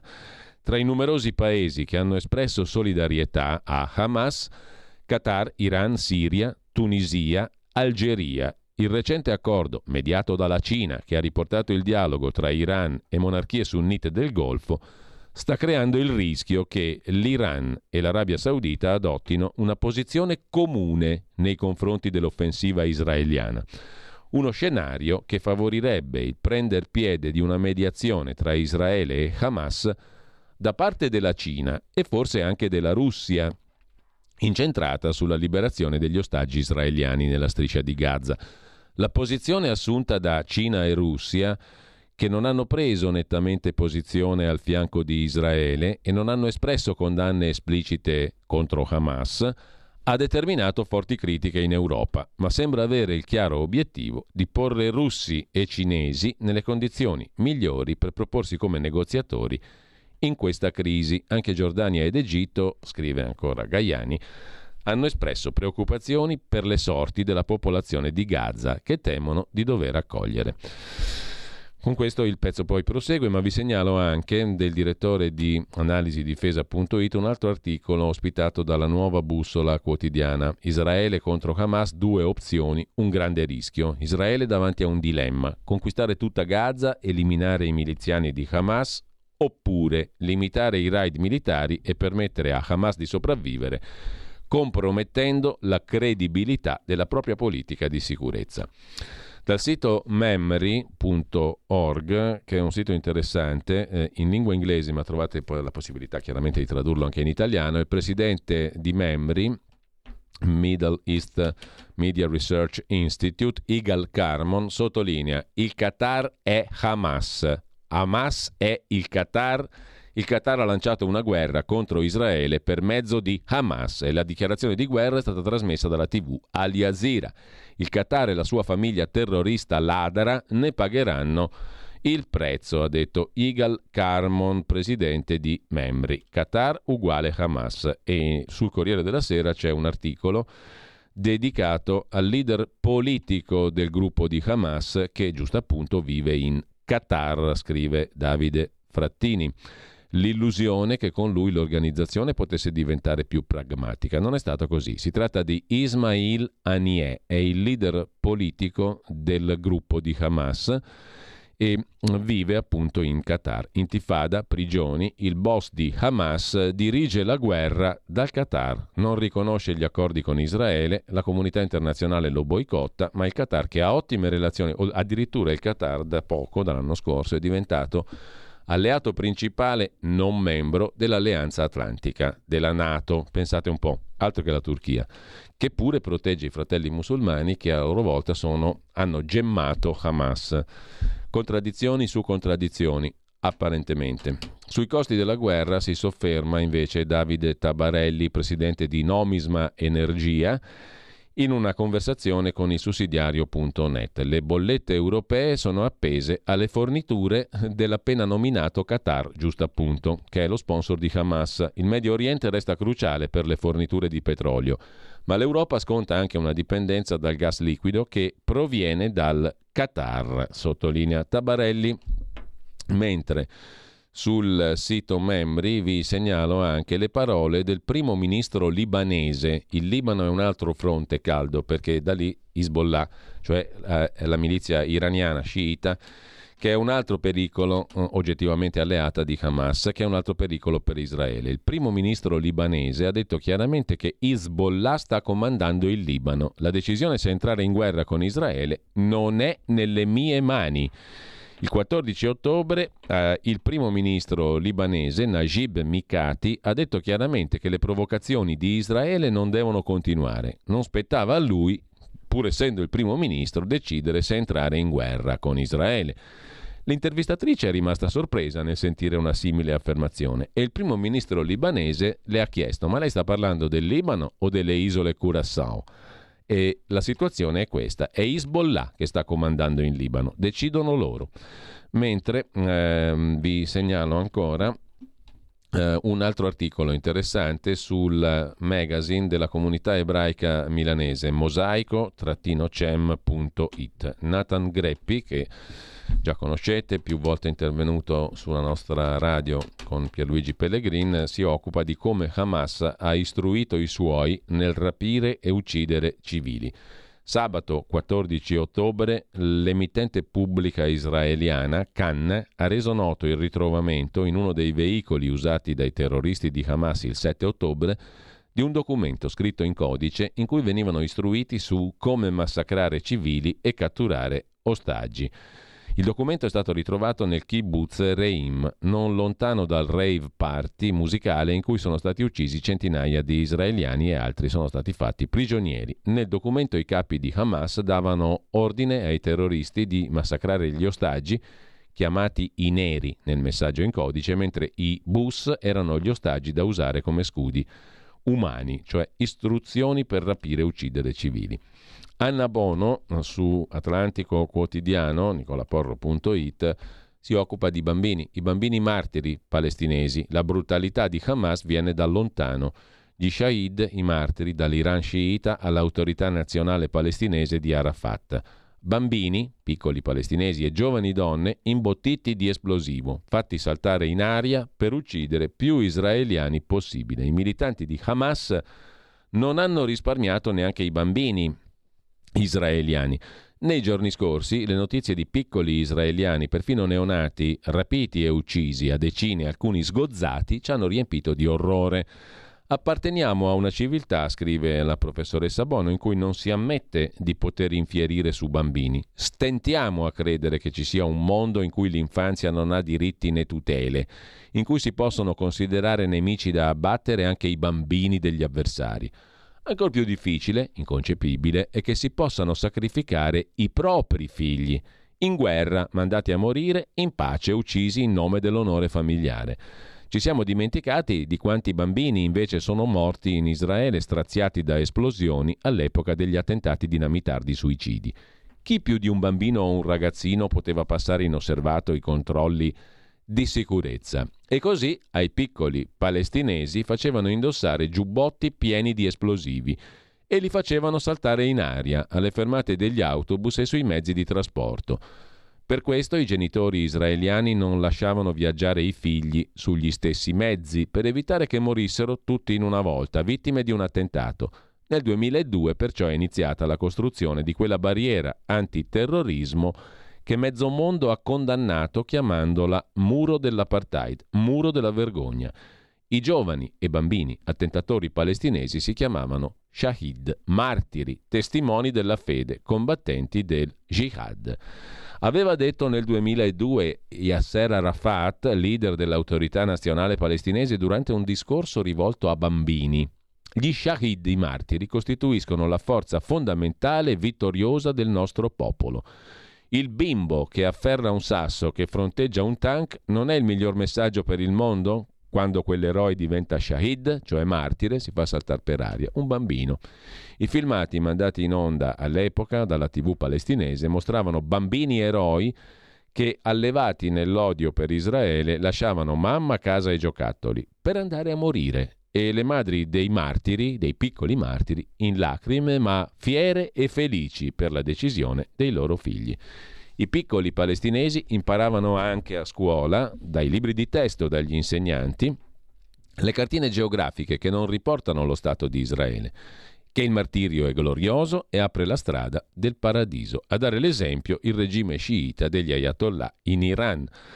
Fra il 1980 e l'88 i militari arruolarono bambini e ragazzi, sequestrandoli per strada all'uscita da scuola o convincendo i genitori a consegnarli e ne facevano degli shahid, li costringevano a camminare sui campi minati e a marciare in prima linea contro il nemico. Si dice che a volte i militari dell'Iraq, sconvolti, abbandonassero le mitragliatrici, incapaci di sparare su bambini che avevano l'età dei loro figli. Era la guerra Iran-Iraq, 1980-88.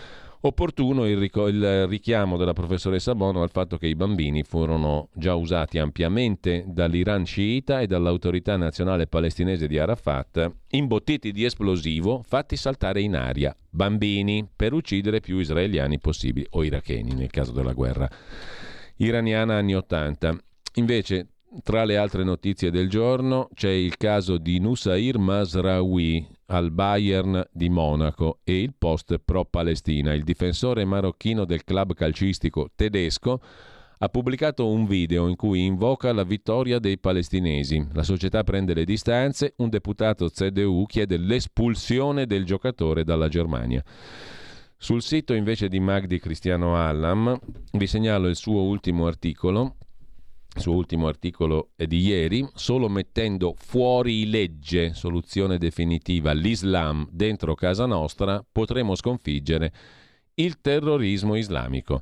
Domenico Quirico riflette sulla stampa, la brutalità dimostrata da Hamas è figlia dell'ipocrisia del mondo arabo, i regimi arabi hanno sfruttato la causa dei palestinesi, lucrato sulle promesse di riportarli nella loro patria. Il panarabismo serviva a dirottare la constatazione della miseria, le dittature interne e l'inefficienza. Venerdì nei palazzi arabi si è tirato un sospiro di sollievo, si può continuare a indignarsi per la punizione israeliana. In Occidente si continua a chiedere aiuto ai nostri cari alleati in Egitto, Giordania e Arabia, anche se si tratta di smascherati politicanti corrotti. Così Domenico Quirico sulla stampa, mentre Massimiliano Salini su tempi.it ricorda il nostro colpevole silenzio di fronte alla tragedia dell'Artsakh, 120.000 persone sgombrate nel silenzio. L'intervento dell'eurodeputato Massimiliano Salini. Sabato, scrive Tempi, ci troviamo a Milano 10.30 per parlarne. All'incontro intitolato Ci hanno tradito tutti tranne Dio. Al Teatro Rosetum Milano 10.30 sabato prossimo. C'è un altro fronte che mh, Tempi tiene sotto attenzione, il fronte di Taiwan. Le possibili conseguenze economiche dell'invasione cinese a Taiwan. Se Pechino decidesse di imporsi su Taiwan, l'economia mondiale perderebbe mille miliardi di dollari all'anno, dice l'economista Ray Yeo Tianchu, intervistato da Leone Grotti. Ma poi c'è il problema più in generale di Taiwan L'invasione possibile della Cina. Il problema di Taiwan ha un nome, Partito Comunista Cinese. Un reportage di Leone Grotti da Taipei, un'intervista al filosofo Yang Rubin. Ciò che impedisce davvero l'unificazione è il Partito Comunista di Xi Jinping. Puoi vedere che la Cina ne approfitta, come ne ha approfittato l'Azerbaigian per far fuori l'Arzakh e poi mettere le mani magari sull'Armenia? Vi segnalo invece da Fronte del Blog, il sito di Edoardo Montolli, un articolo di Andrea Lombardi. Ne abbiamo parlato tempo fa con Marco Ugo Barsotti. Con l'entrata in vigore del DSA, il Digital Services Act dell'Unione Europea, la democrazia in Europa è in grave pericolo. Il nuovo regolamento per il digitale rischia di distruggere la discussione pubblica. È uno strumento di censura, sostanzialmente il Digital Services Act Act, una legge che regolamenta il funzionamento di servizi digitali, social network e motori di ricerca. Mentre il buon Giletti, intercettato, ha detto mi hanno imbavagliato perché stavo per toccare dell'utri. C'è una protezione incrociata su Berlusconi, ha confessato Giletti intercettato al professor Massimo Cacciari. Non è l'arena, è stato chiuso per questo. Mentre una cosa curiosa, interessante, la racconta al quotidiano Il Dubbio, l'ex governo, una cosa interessante, una cosa anche tragica, la sua vicenda personale, l'ex governatore della Calabria Giuseppe Scopelliti, sono stato vittima di un contesto politico mediatico avvelenato, adesso sono libero. Dice Scopelliti che il 21 ottobre presenta il suo libro Io sono libero, in cui racconta la sua vicenda giudiziaria la condanna, la detenzione, l'umanità dei detenuti, il rapporto con gli agenti e la spinta verso il riscatto. Vi segnalo per concludere la rassegna stampa un articolo da lettera 43 su Telecom Italia, strada ancora in salita dopo l'offerta del fondo americano KKR, il governo canta vittoria ma non si sa come andrà a finire. Vivendi, il socio francese di riferimento, continua a storcere il naso. Bel capolavoro quello della vicenda Telecom. L'abbiamo pagata tutti noi contribuenti italiani per anni e anni e anni, l'hanno svenduta per quattro lenticchie, si sono passati tutti dagli Agnelli agli Olivetti e compagnia cantante a De Benedetti e via dicendo. Dopodiché adesso è in mano mm, ai francesi, gratis sostanzialmente, e infine finirà agli americani, più o meno gratis, perché il valore originario è stato disperso sotto una montagna di debiti, se la sono comprata a debito. E D'Alema parlò della madre di tutte le privatizzazioni, no? la razza padana, i colaninni, che scalarono il colosso facendo debito, tanto paga pantalone come sempre. Un nuovo modo per sostenere la tua radio. Visita radiolibertà.net. Ti basta un clic e potrai versare il tuo contributo volontario direttamente online. Potrai donare con ogni tipo di carta di credito, anche prepagata. Ti aspettiamo online su radiolibertà.net. Sostieni la tua radio con il tuo contributo volontario. Radio Libertà. La tua radio. Diamo voce alla nostra gente. Stai ascoltando Radio Libertà. La tua voce libera, senza filtri né censura. La tua radio.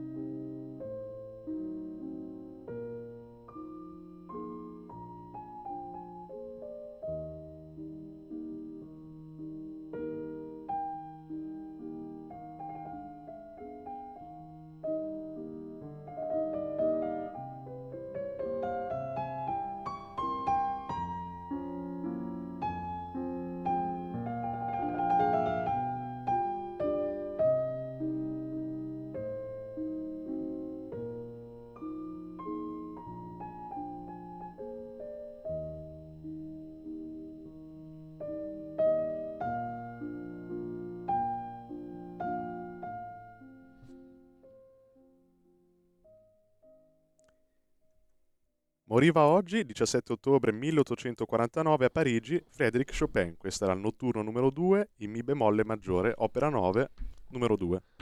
Grazie a Federico Borsani in regia che cura anche il calendario musicale, le piccole pause che intervallano la nostra mattinata. Intanto do benvenuto e buongiorno a Max del Papa, come tutti i martedì in collegamento con noi. Max, buongiorno e grazie per buongiorno, essere qua. Buongiorno, grazie a te per l'invito. Allora, intanto c'è una notizia che mi ha colpito molto, il tuo libro, ne abbiamo in parte parlato nelle scorse settimane, ovvero Eurostyle, 30 anni di mascalzonate contro il paese più bello del mondo. Eh, il tuo libro sta vendendo molto, sta andando alla grande, bisogna dire, no? Eh, e mh, mm, risulta tra i più venduti eh, su Amazon, se non sbaglio. Giusto? Sì, sì, discretamente è una lotta faticosissima perché, perché a, parte, a parte voi io altre possibilità di parlare di questo libro non ne ho e questo, guarda, questo amareggia molto. Non è un fatto di amor proprio neanche, anche se uno che fa un libro l'amor proprio ce lo mette. Però vedi... No, per, fammi, fammi dire, allora c'è la versione di Giorgia in primo, in primo, al primo sì. posto, quello di Sallusti, Giorgia Meloni i concorsi dell'Ipso, ma quello per pubblica utilità. Un libro di Silvio Garattini e poi c'è il tuo. Eh, scusami, non volevo sì. interromperti, stavi facendo un no, ragionamento. No. Però, per carità, insomma, per carità. Eh. Eh, insomma, ti dico, è una lotta. È faticoso. Eh, Facebook, come sappiamo, te lo toglie, te lo censura perché dice che gli altri sì, ma tu non puoi, io non posso dire che ho fatto un libro. Poi tu vedi quello che succede a Bruxelles, ti girano le palle perché questo è un libro scritto dove per 300 pagine io dico attenzione, l'Unione Europea sono 30 anni che ci riempie di migrazione islamista pronta a tutto, e nessuno sembra importarsene niente, almeno nessuno a livello decisionale.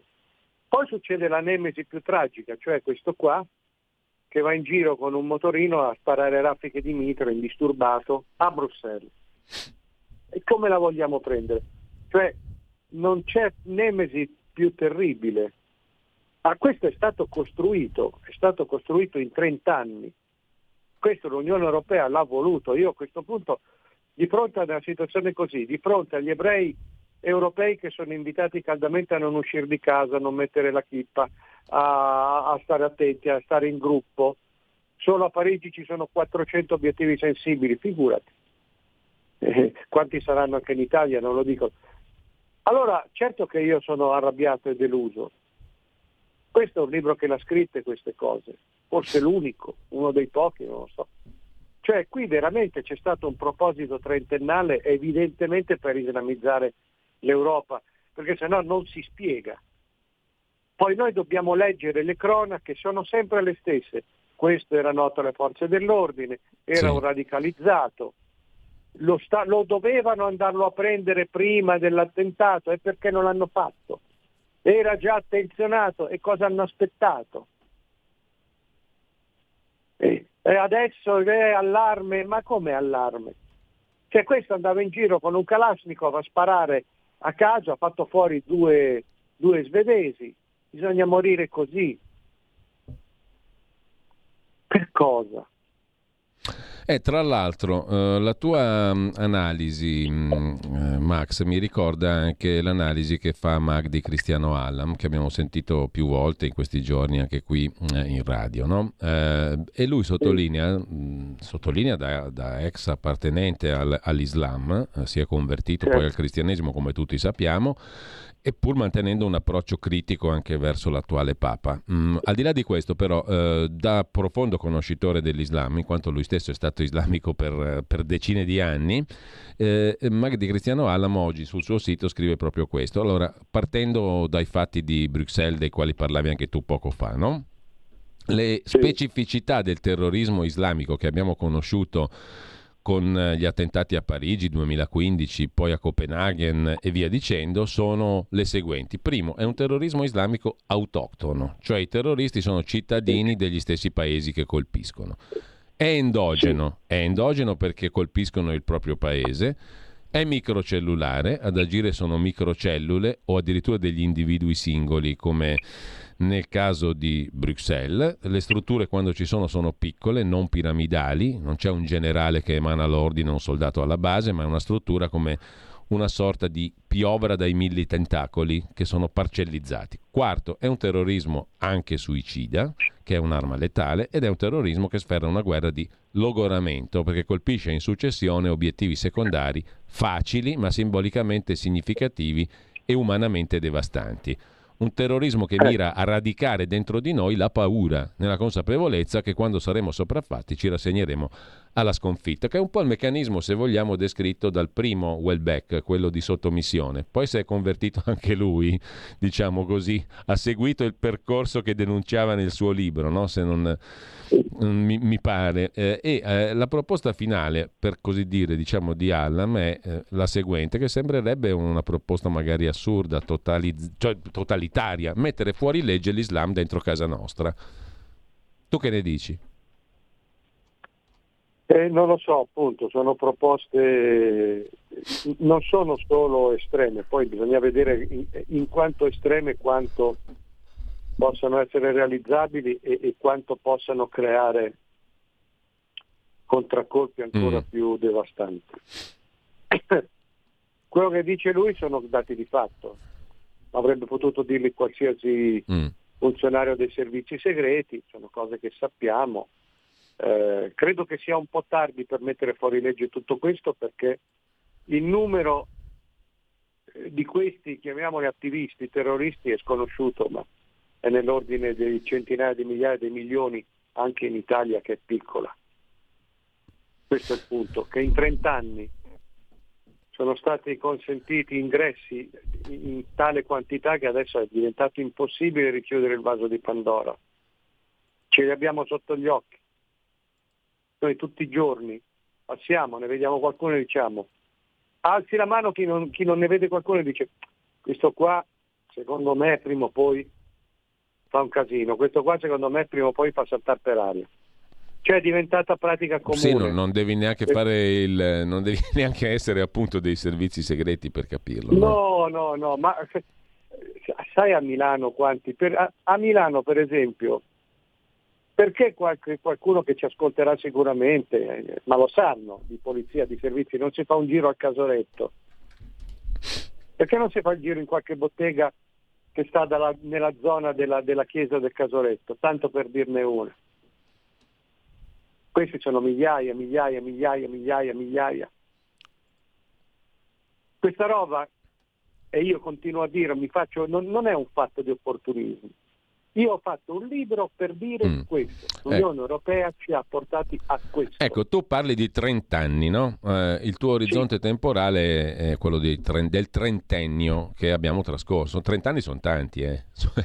Dalla... 30 anni sono molti, sono lunghissimi, sì. Quando c'è un lavoro poi stratificato giorno per giorno, trovata su trovata, ordinanza su ordinanza, cioè la, l'impatto devastante dell'Unione Europea si può valutare sotto diversi aspetti, no? la, la cosiddetta crisi climatica, la pretesa di imporci nuovi gusti, nuovi modi di consumare, una nuova etica, nuove parole, mm, continua burocratizzazione della, della, vita pubblica, sono tanti gli aspetti, lo spreco continuo sulle energie, la spoliazione dell'economia della fascia mediterranea, Adesso in questo momento è tornato di, di grande urgenza il pericolo islamista, io non dico neanche islamico, mm. dico islamista, questo è uno degli aspetti più criminali dell'Unione Europea. Lo hanno fatto sapendolo, lo hanno fatto volendolo. E 30 anni di immigrazione così sono veramente un, un, un periodo infinito.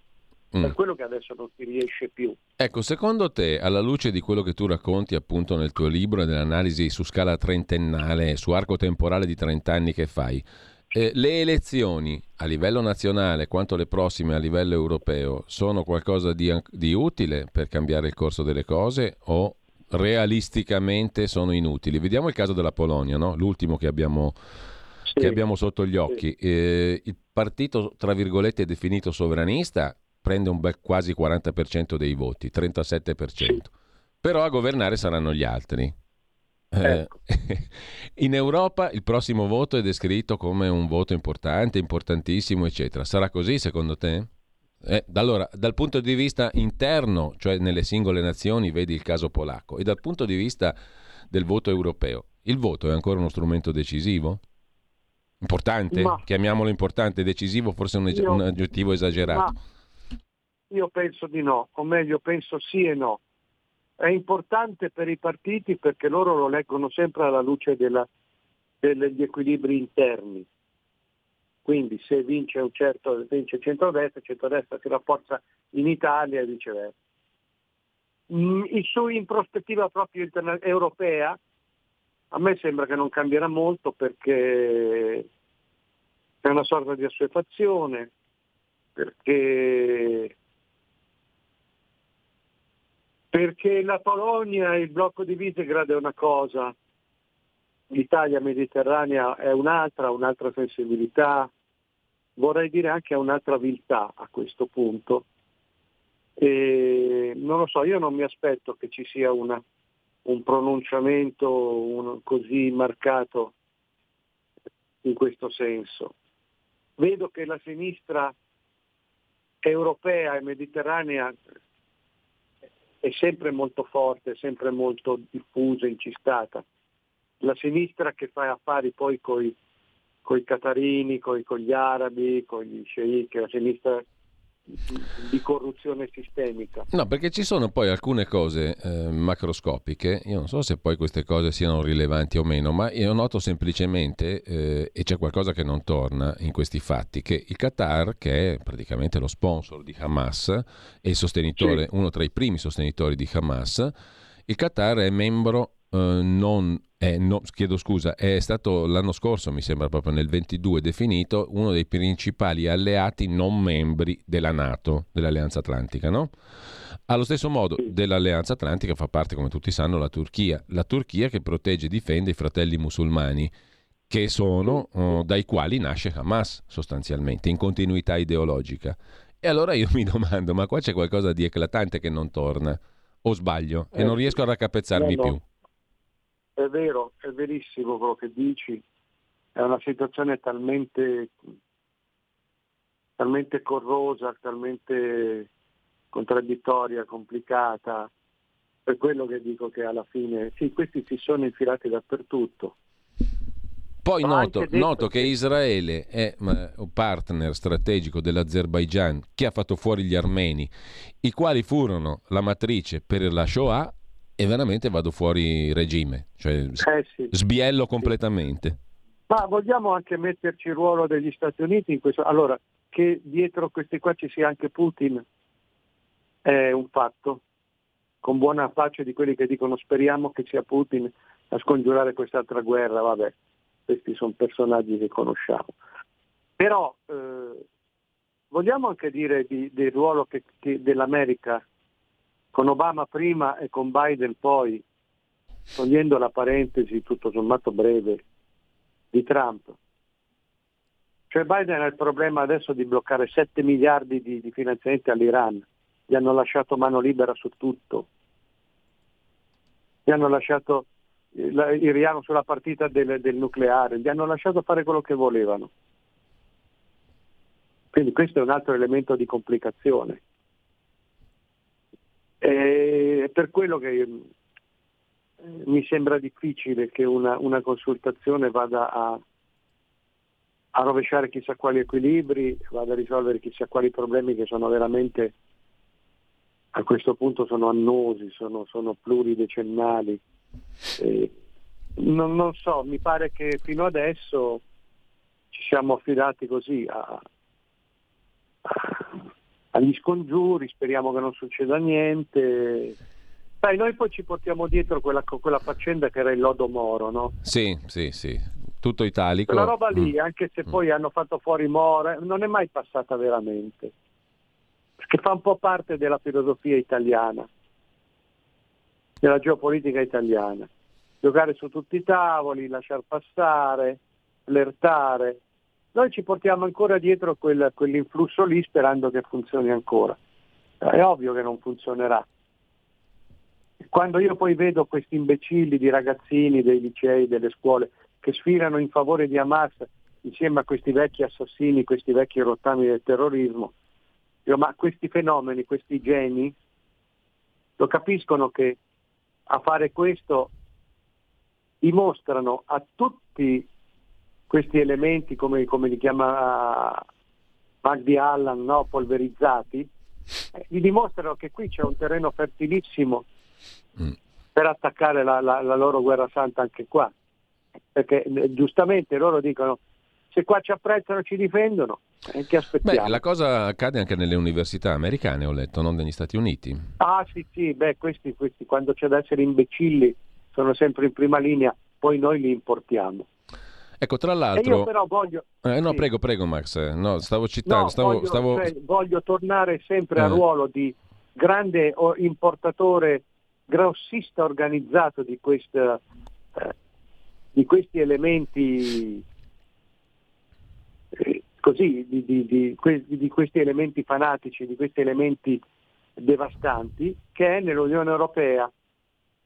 Io ho fatto tante critiche a Salvini, come le ho fatte a tutti, però abbiamo avuto in Salvini un ministro degli interni che aveva cercato di arginare tutto questo e lo hanno seppellito di processi, con le motivazioni più, più vigliacche, più, tra, tra, l'altro, Max, eh, scusami, eh, però io non, non vedo. Sono le motivazioni dell'apostolico. Eh, ma non vedo, analogie, non vedo analogie in altri paesi, cioè non c'è nessun ministro di uno no, Stato dell'Unione no, Europea no, sotto processo per cose Volevo... fatte da ministro. Volevo arrivare proprio a questo. Eh. È un unicum italiano.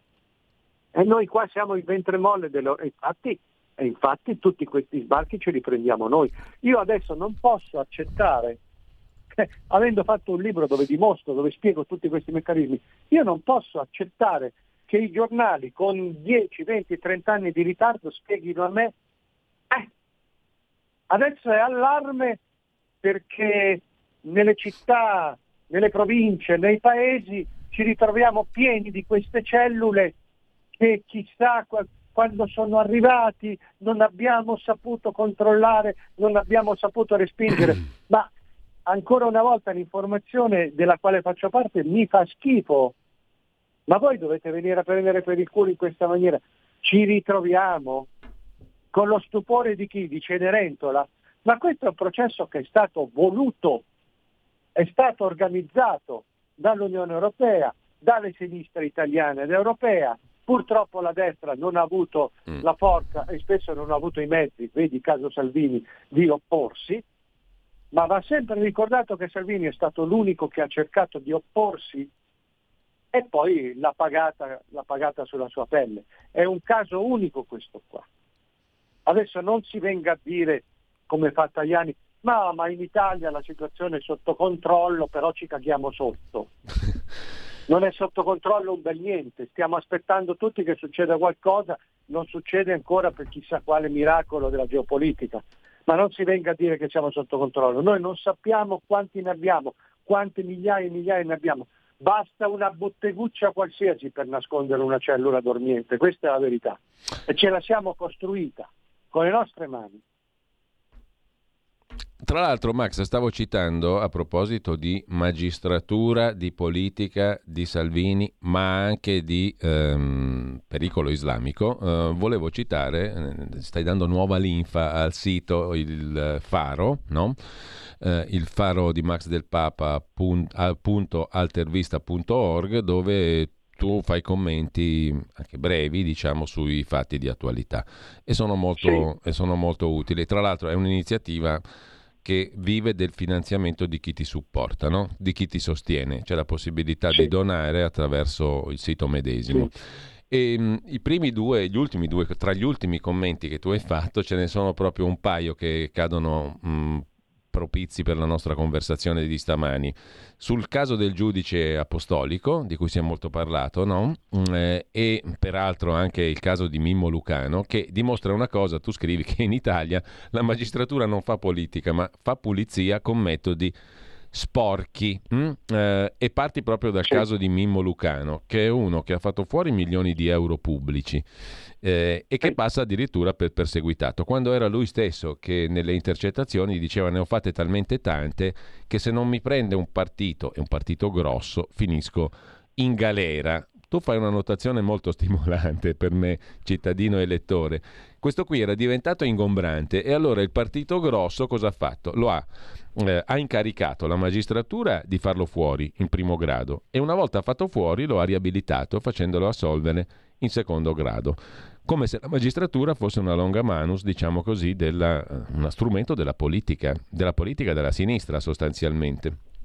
E, e, tra l'altro non è un metodo nuovo, no? tu dici, perché il metodo ha funzionato anche per il Monte dei Paschi eh, oppure per la stessa Mani Pulite eh, in generale un'operazione sostanzialmente politica. Quindi in galera rimangono soltanto i mostriciattoli. Tu citi Olindo, Rosa, Massimo Bossetti, killer presunti che magari verranno scagionati tra 10 o 20 anni. Tanto non fanno paura a nessuno. Come tu sai, io sulla vicenda di Olindo e Rosa ho dedicato molte, molte trasmissioni perché sono certissimo che sono innocenti, basta leggersi le carte, quei due lì non c'entrano assolutamente nulla e, e, anche su Massimo Bossetti abbiamo fatto trasmissioni e trasmissioni. Insomma, alla fine veramente in galera rimangono solo quelli che non contano nulla e probabilmente sono anche innocenti. Nel caso di Olindo e Rosa lo sono sicuramente, basta mettere in fila tutti i fatti. Però quello che, che, che mh, diciamo colpisce è questo utilizzo della magistratura in chiave totalmente non semplicemente politica. Tu usi un altro un altro schema, fare pulizia con metodi sporchi, ma tutto all'interno di una stessa parrocchia sostanzialmente, quella comunista, e affini.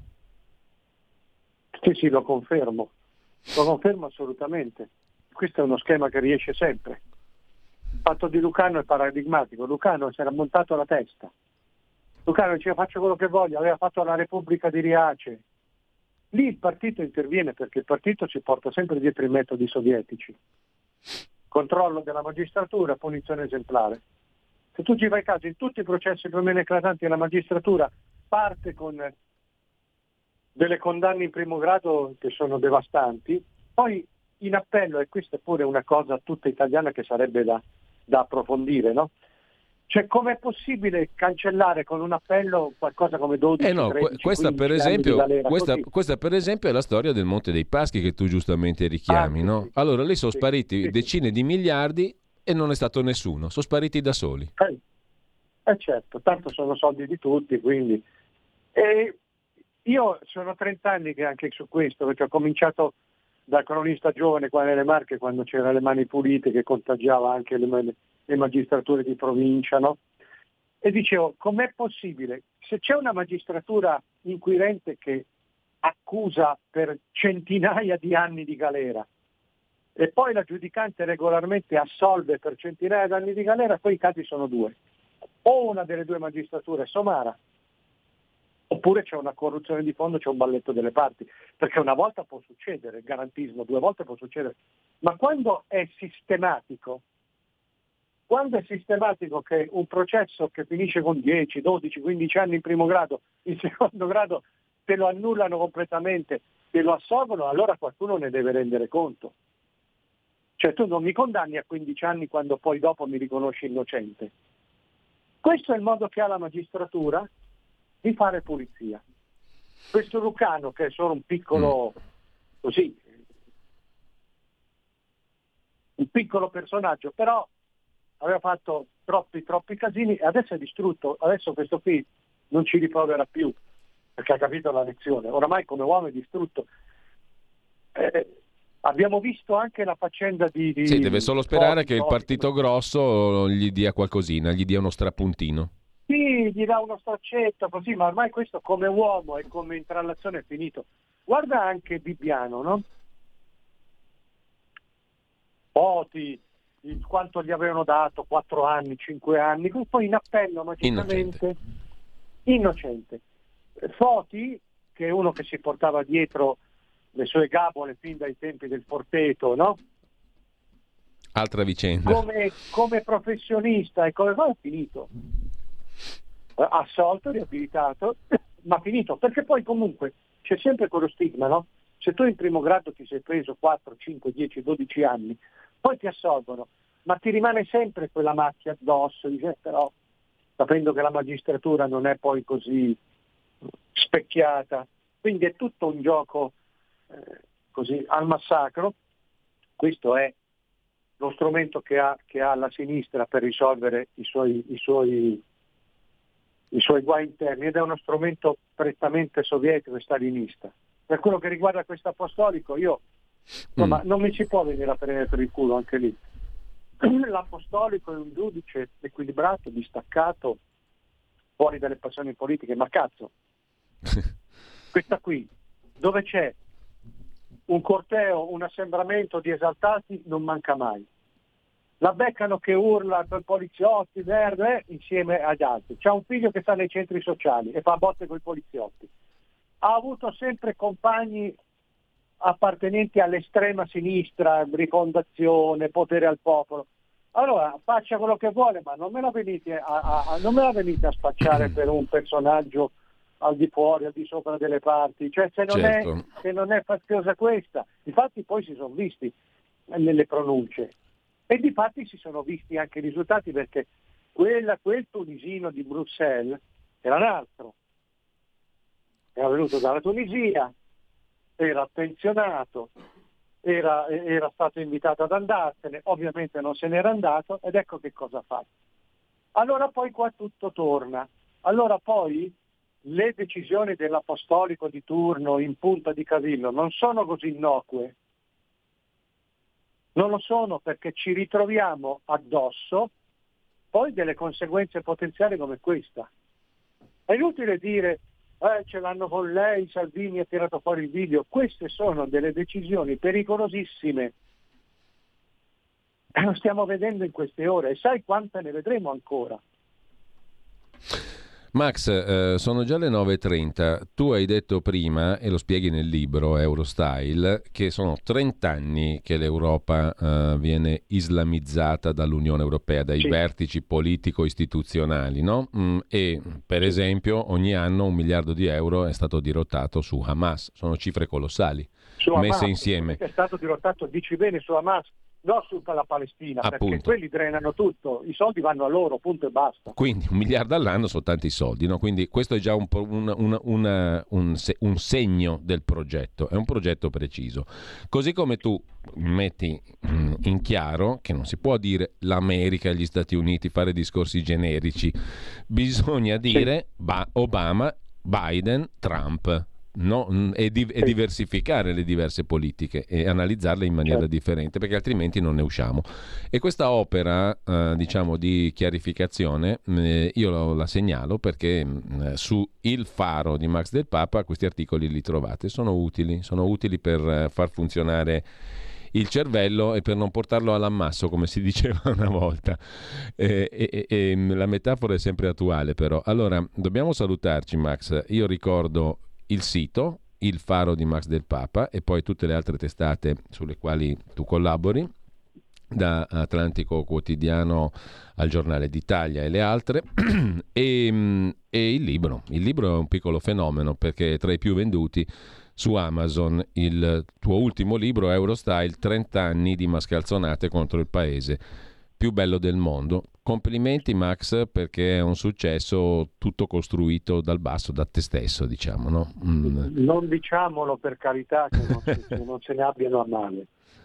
Non diciamolo che questo deve rimanere un segreto inconfessabile. Comunque io ti ringrazio molto Giulio, ringrazio Radio Libertà che è veramente forse l'unica che mi dà la possibilità di uscire allo scoperto e di parlare della mia fatica. E leggetevi assolutamente eh, Il Faro di Max del Papa, è un sito che mm, è un utilissimo uh, strumento di lettura di tutto quello che vi passa sotto il naso giorno dopo giorno da parte dell'informazione tra virgolette ufficiale. Grazie a Max del Papa, grazie Max, un abbraccio. Grazie a tutti voi, un saluto. Hamas, massacrando a freddo vecchi, donne e bambini nei kibbutz a nord della striscia di Gaza, sapeva che la reazione militare israeliana ci sarebbe stata e sarebbe stata implacabile come del resto sta avvenendo. Non solo Hamas sapeva questa cosa, ma aveva anche previsto la reazione e l'aveva auspicata realizzando quell'assoluto obbrobrio. Lo scopo dei numerosi assassini realizzati a nome per conto di Teheran era infatti quello di interrompere il processo di pace che prevedeva l'apertura dei rapporti diplomatici fra Israele e l'Arabia Saudita, dopo quelli già realizzati fra Egitto e Marocco e Gerusalemme. Questi eh, rapporti portano alla pace in Medio Oriente e puntano sullo sviluppo economico di quest'area e sulla stabilità politica. Dopo 70 anni di scontri si apriva quindi la prospettiva basata sull'enorme interesse economico questa quindi era una prospettiva molto solida. Questa strategia però aveva un inconveniente, isolava l'Iran che è l'unica dittatura teologica impegnata ancora ufficialmente nella distruzione di Israele. Da qui la mattanza nei kibbutz e adesso la reazione fortissima dell'esercito di Israele. Teheran spera nel peggio, io tutto sommato spero nel meglio.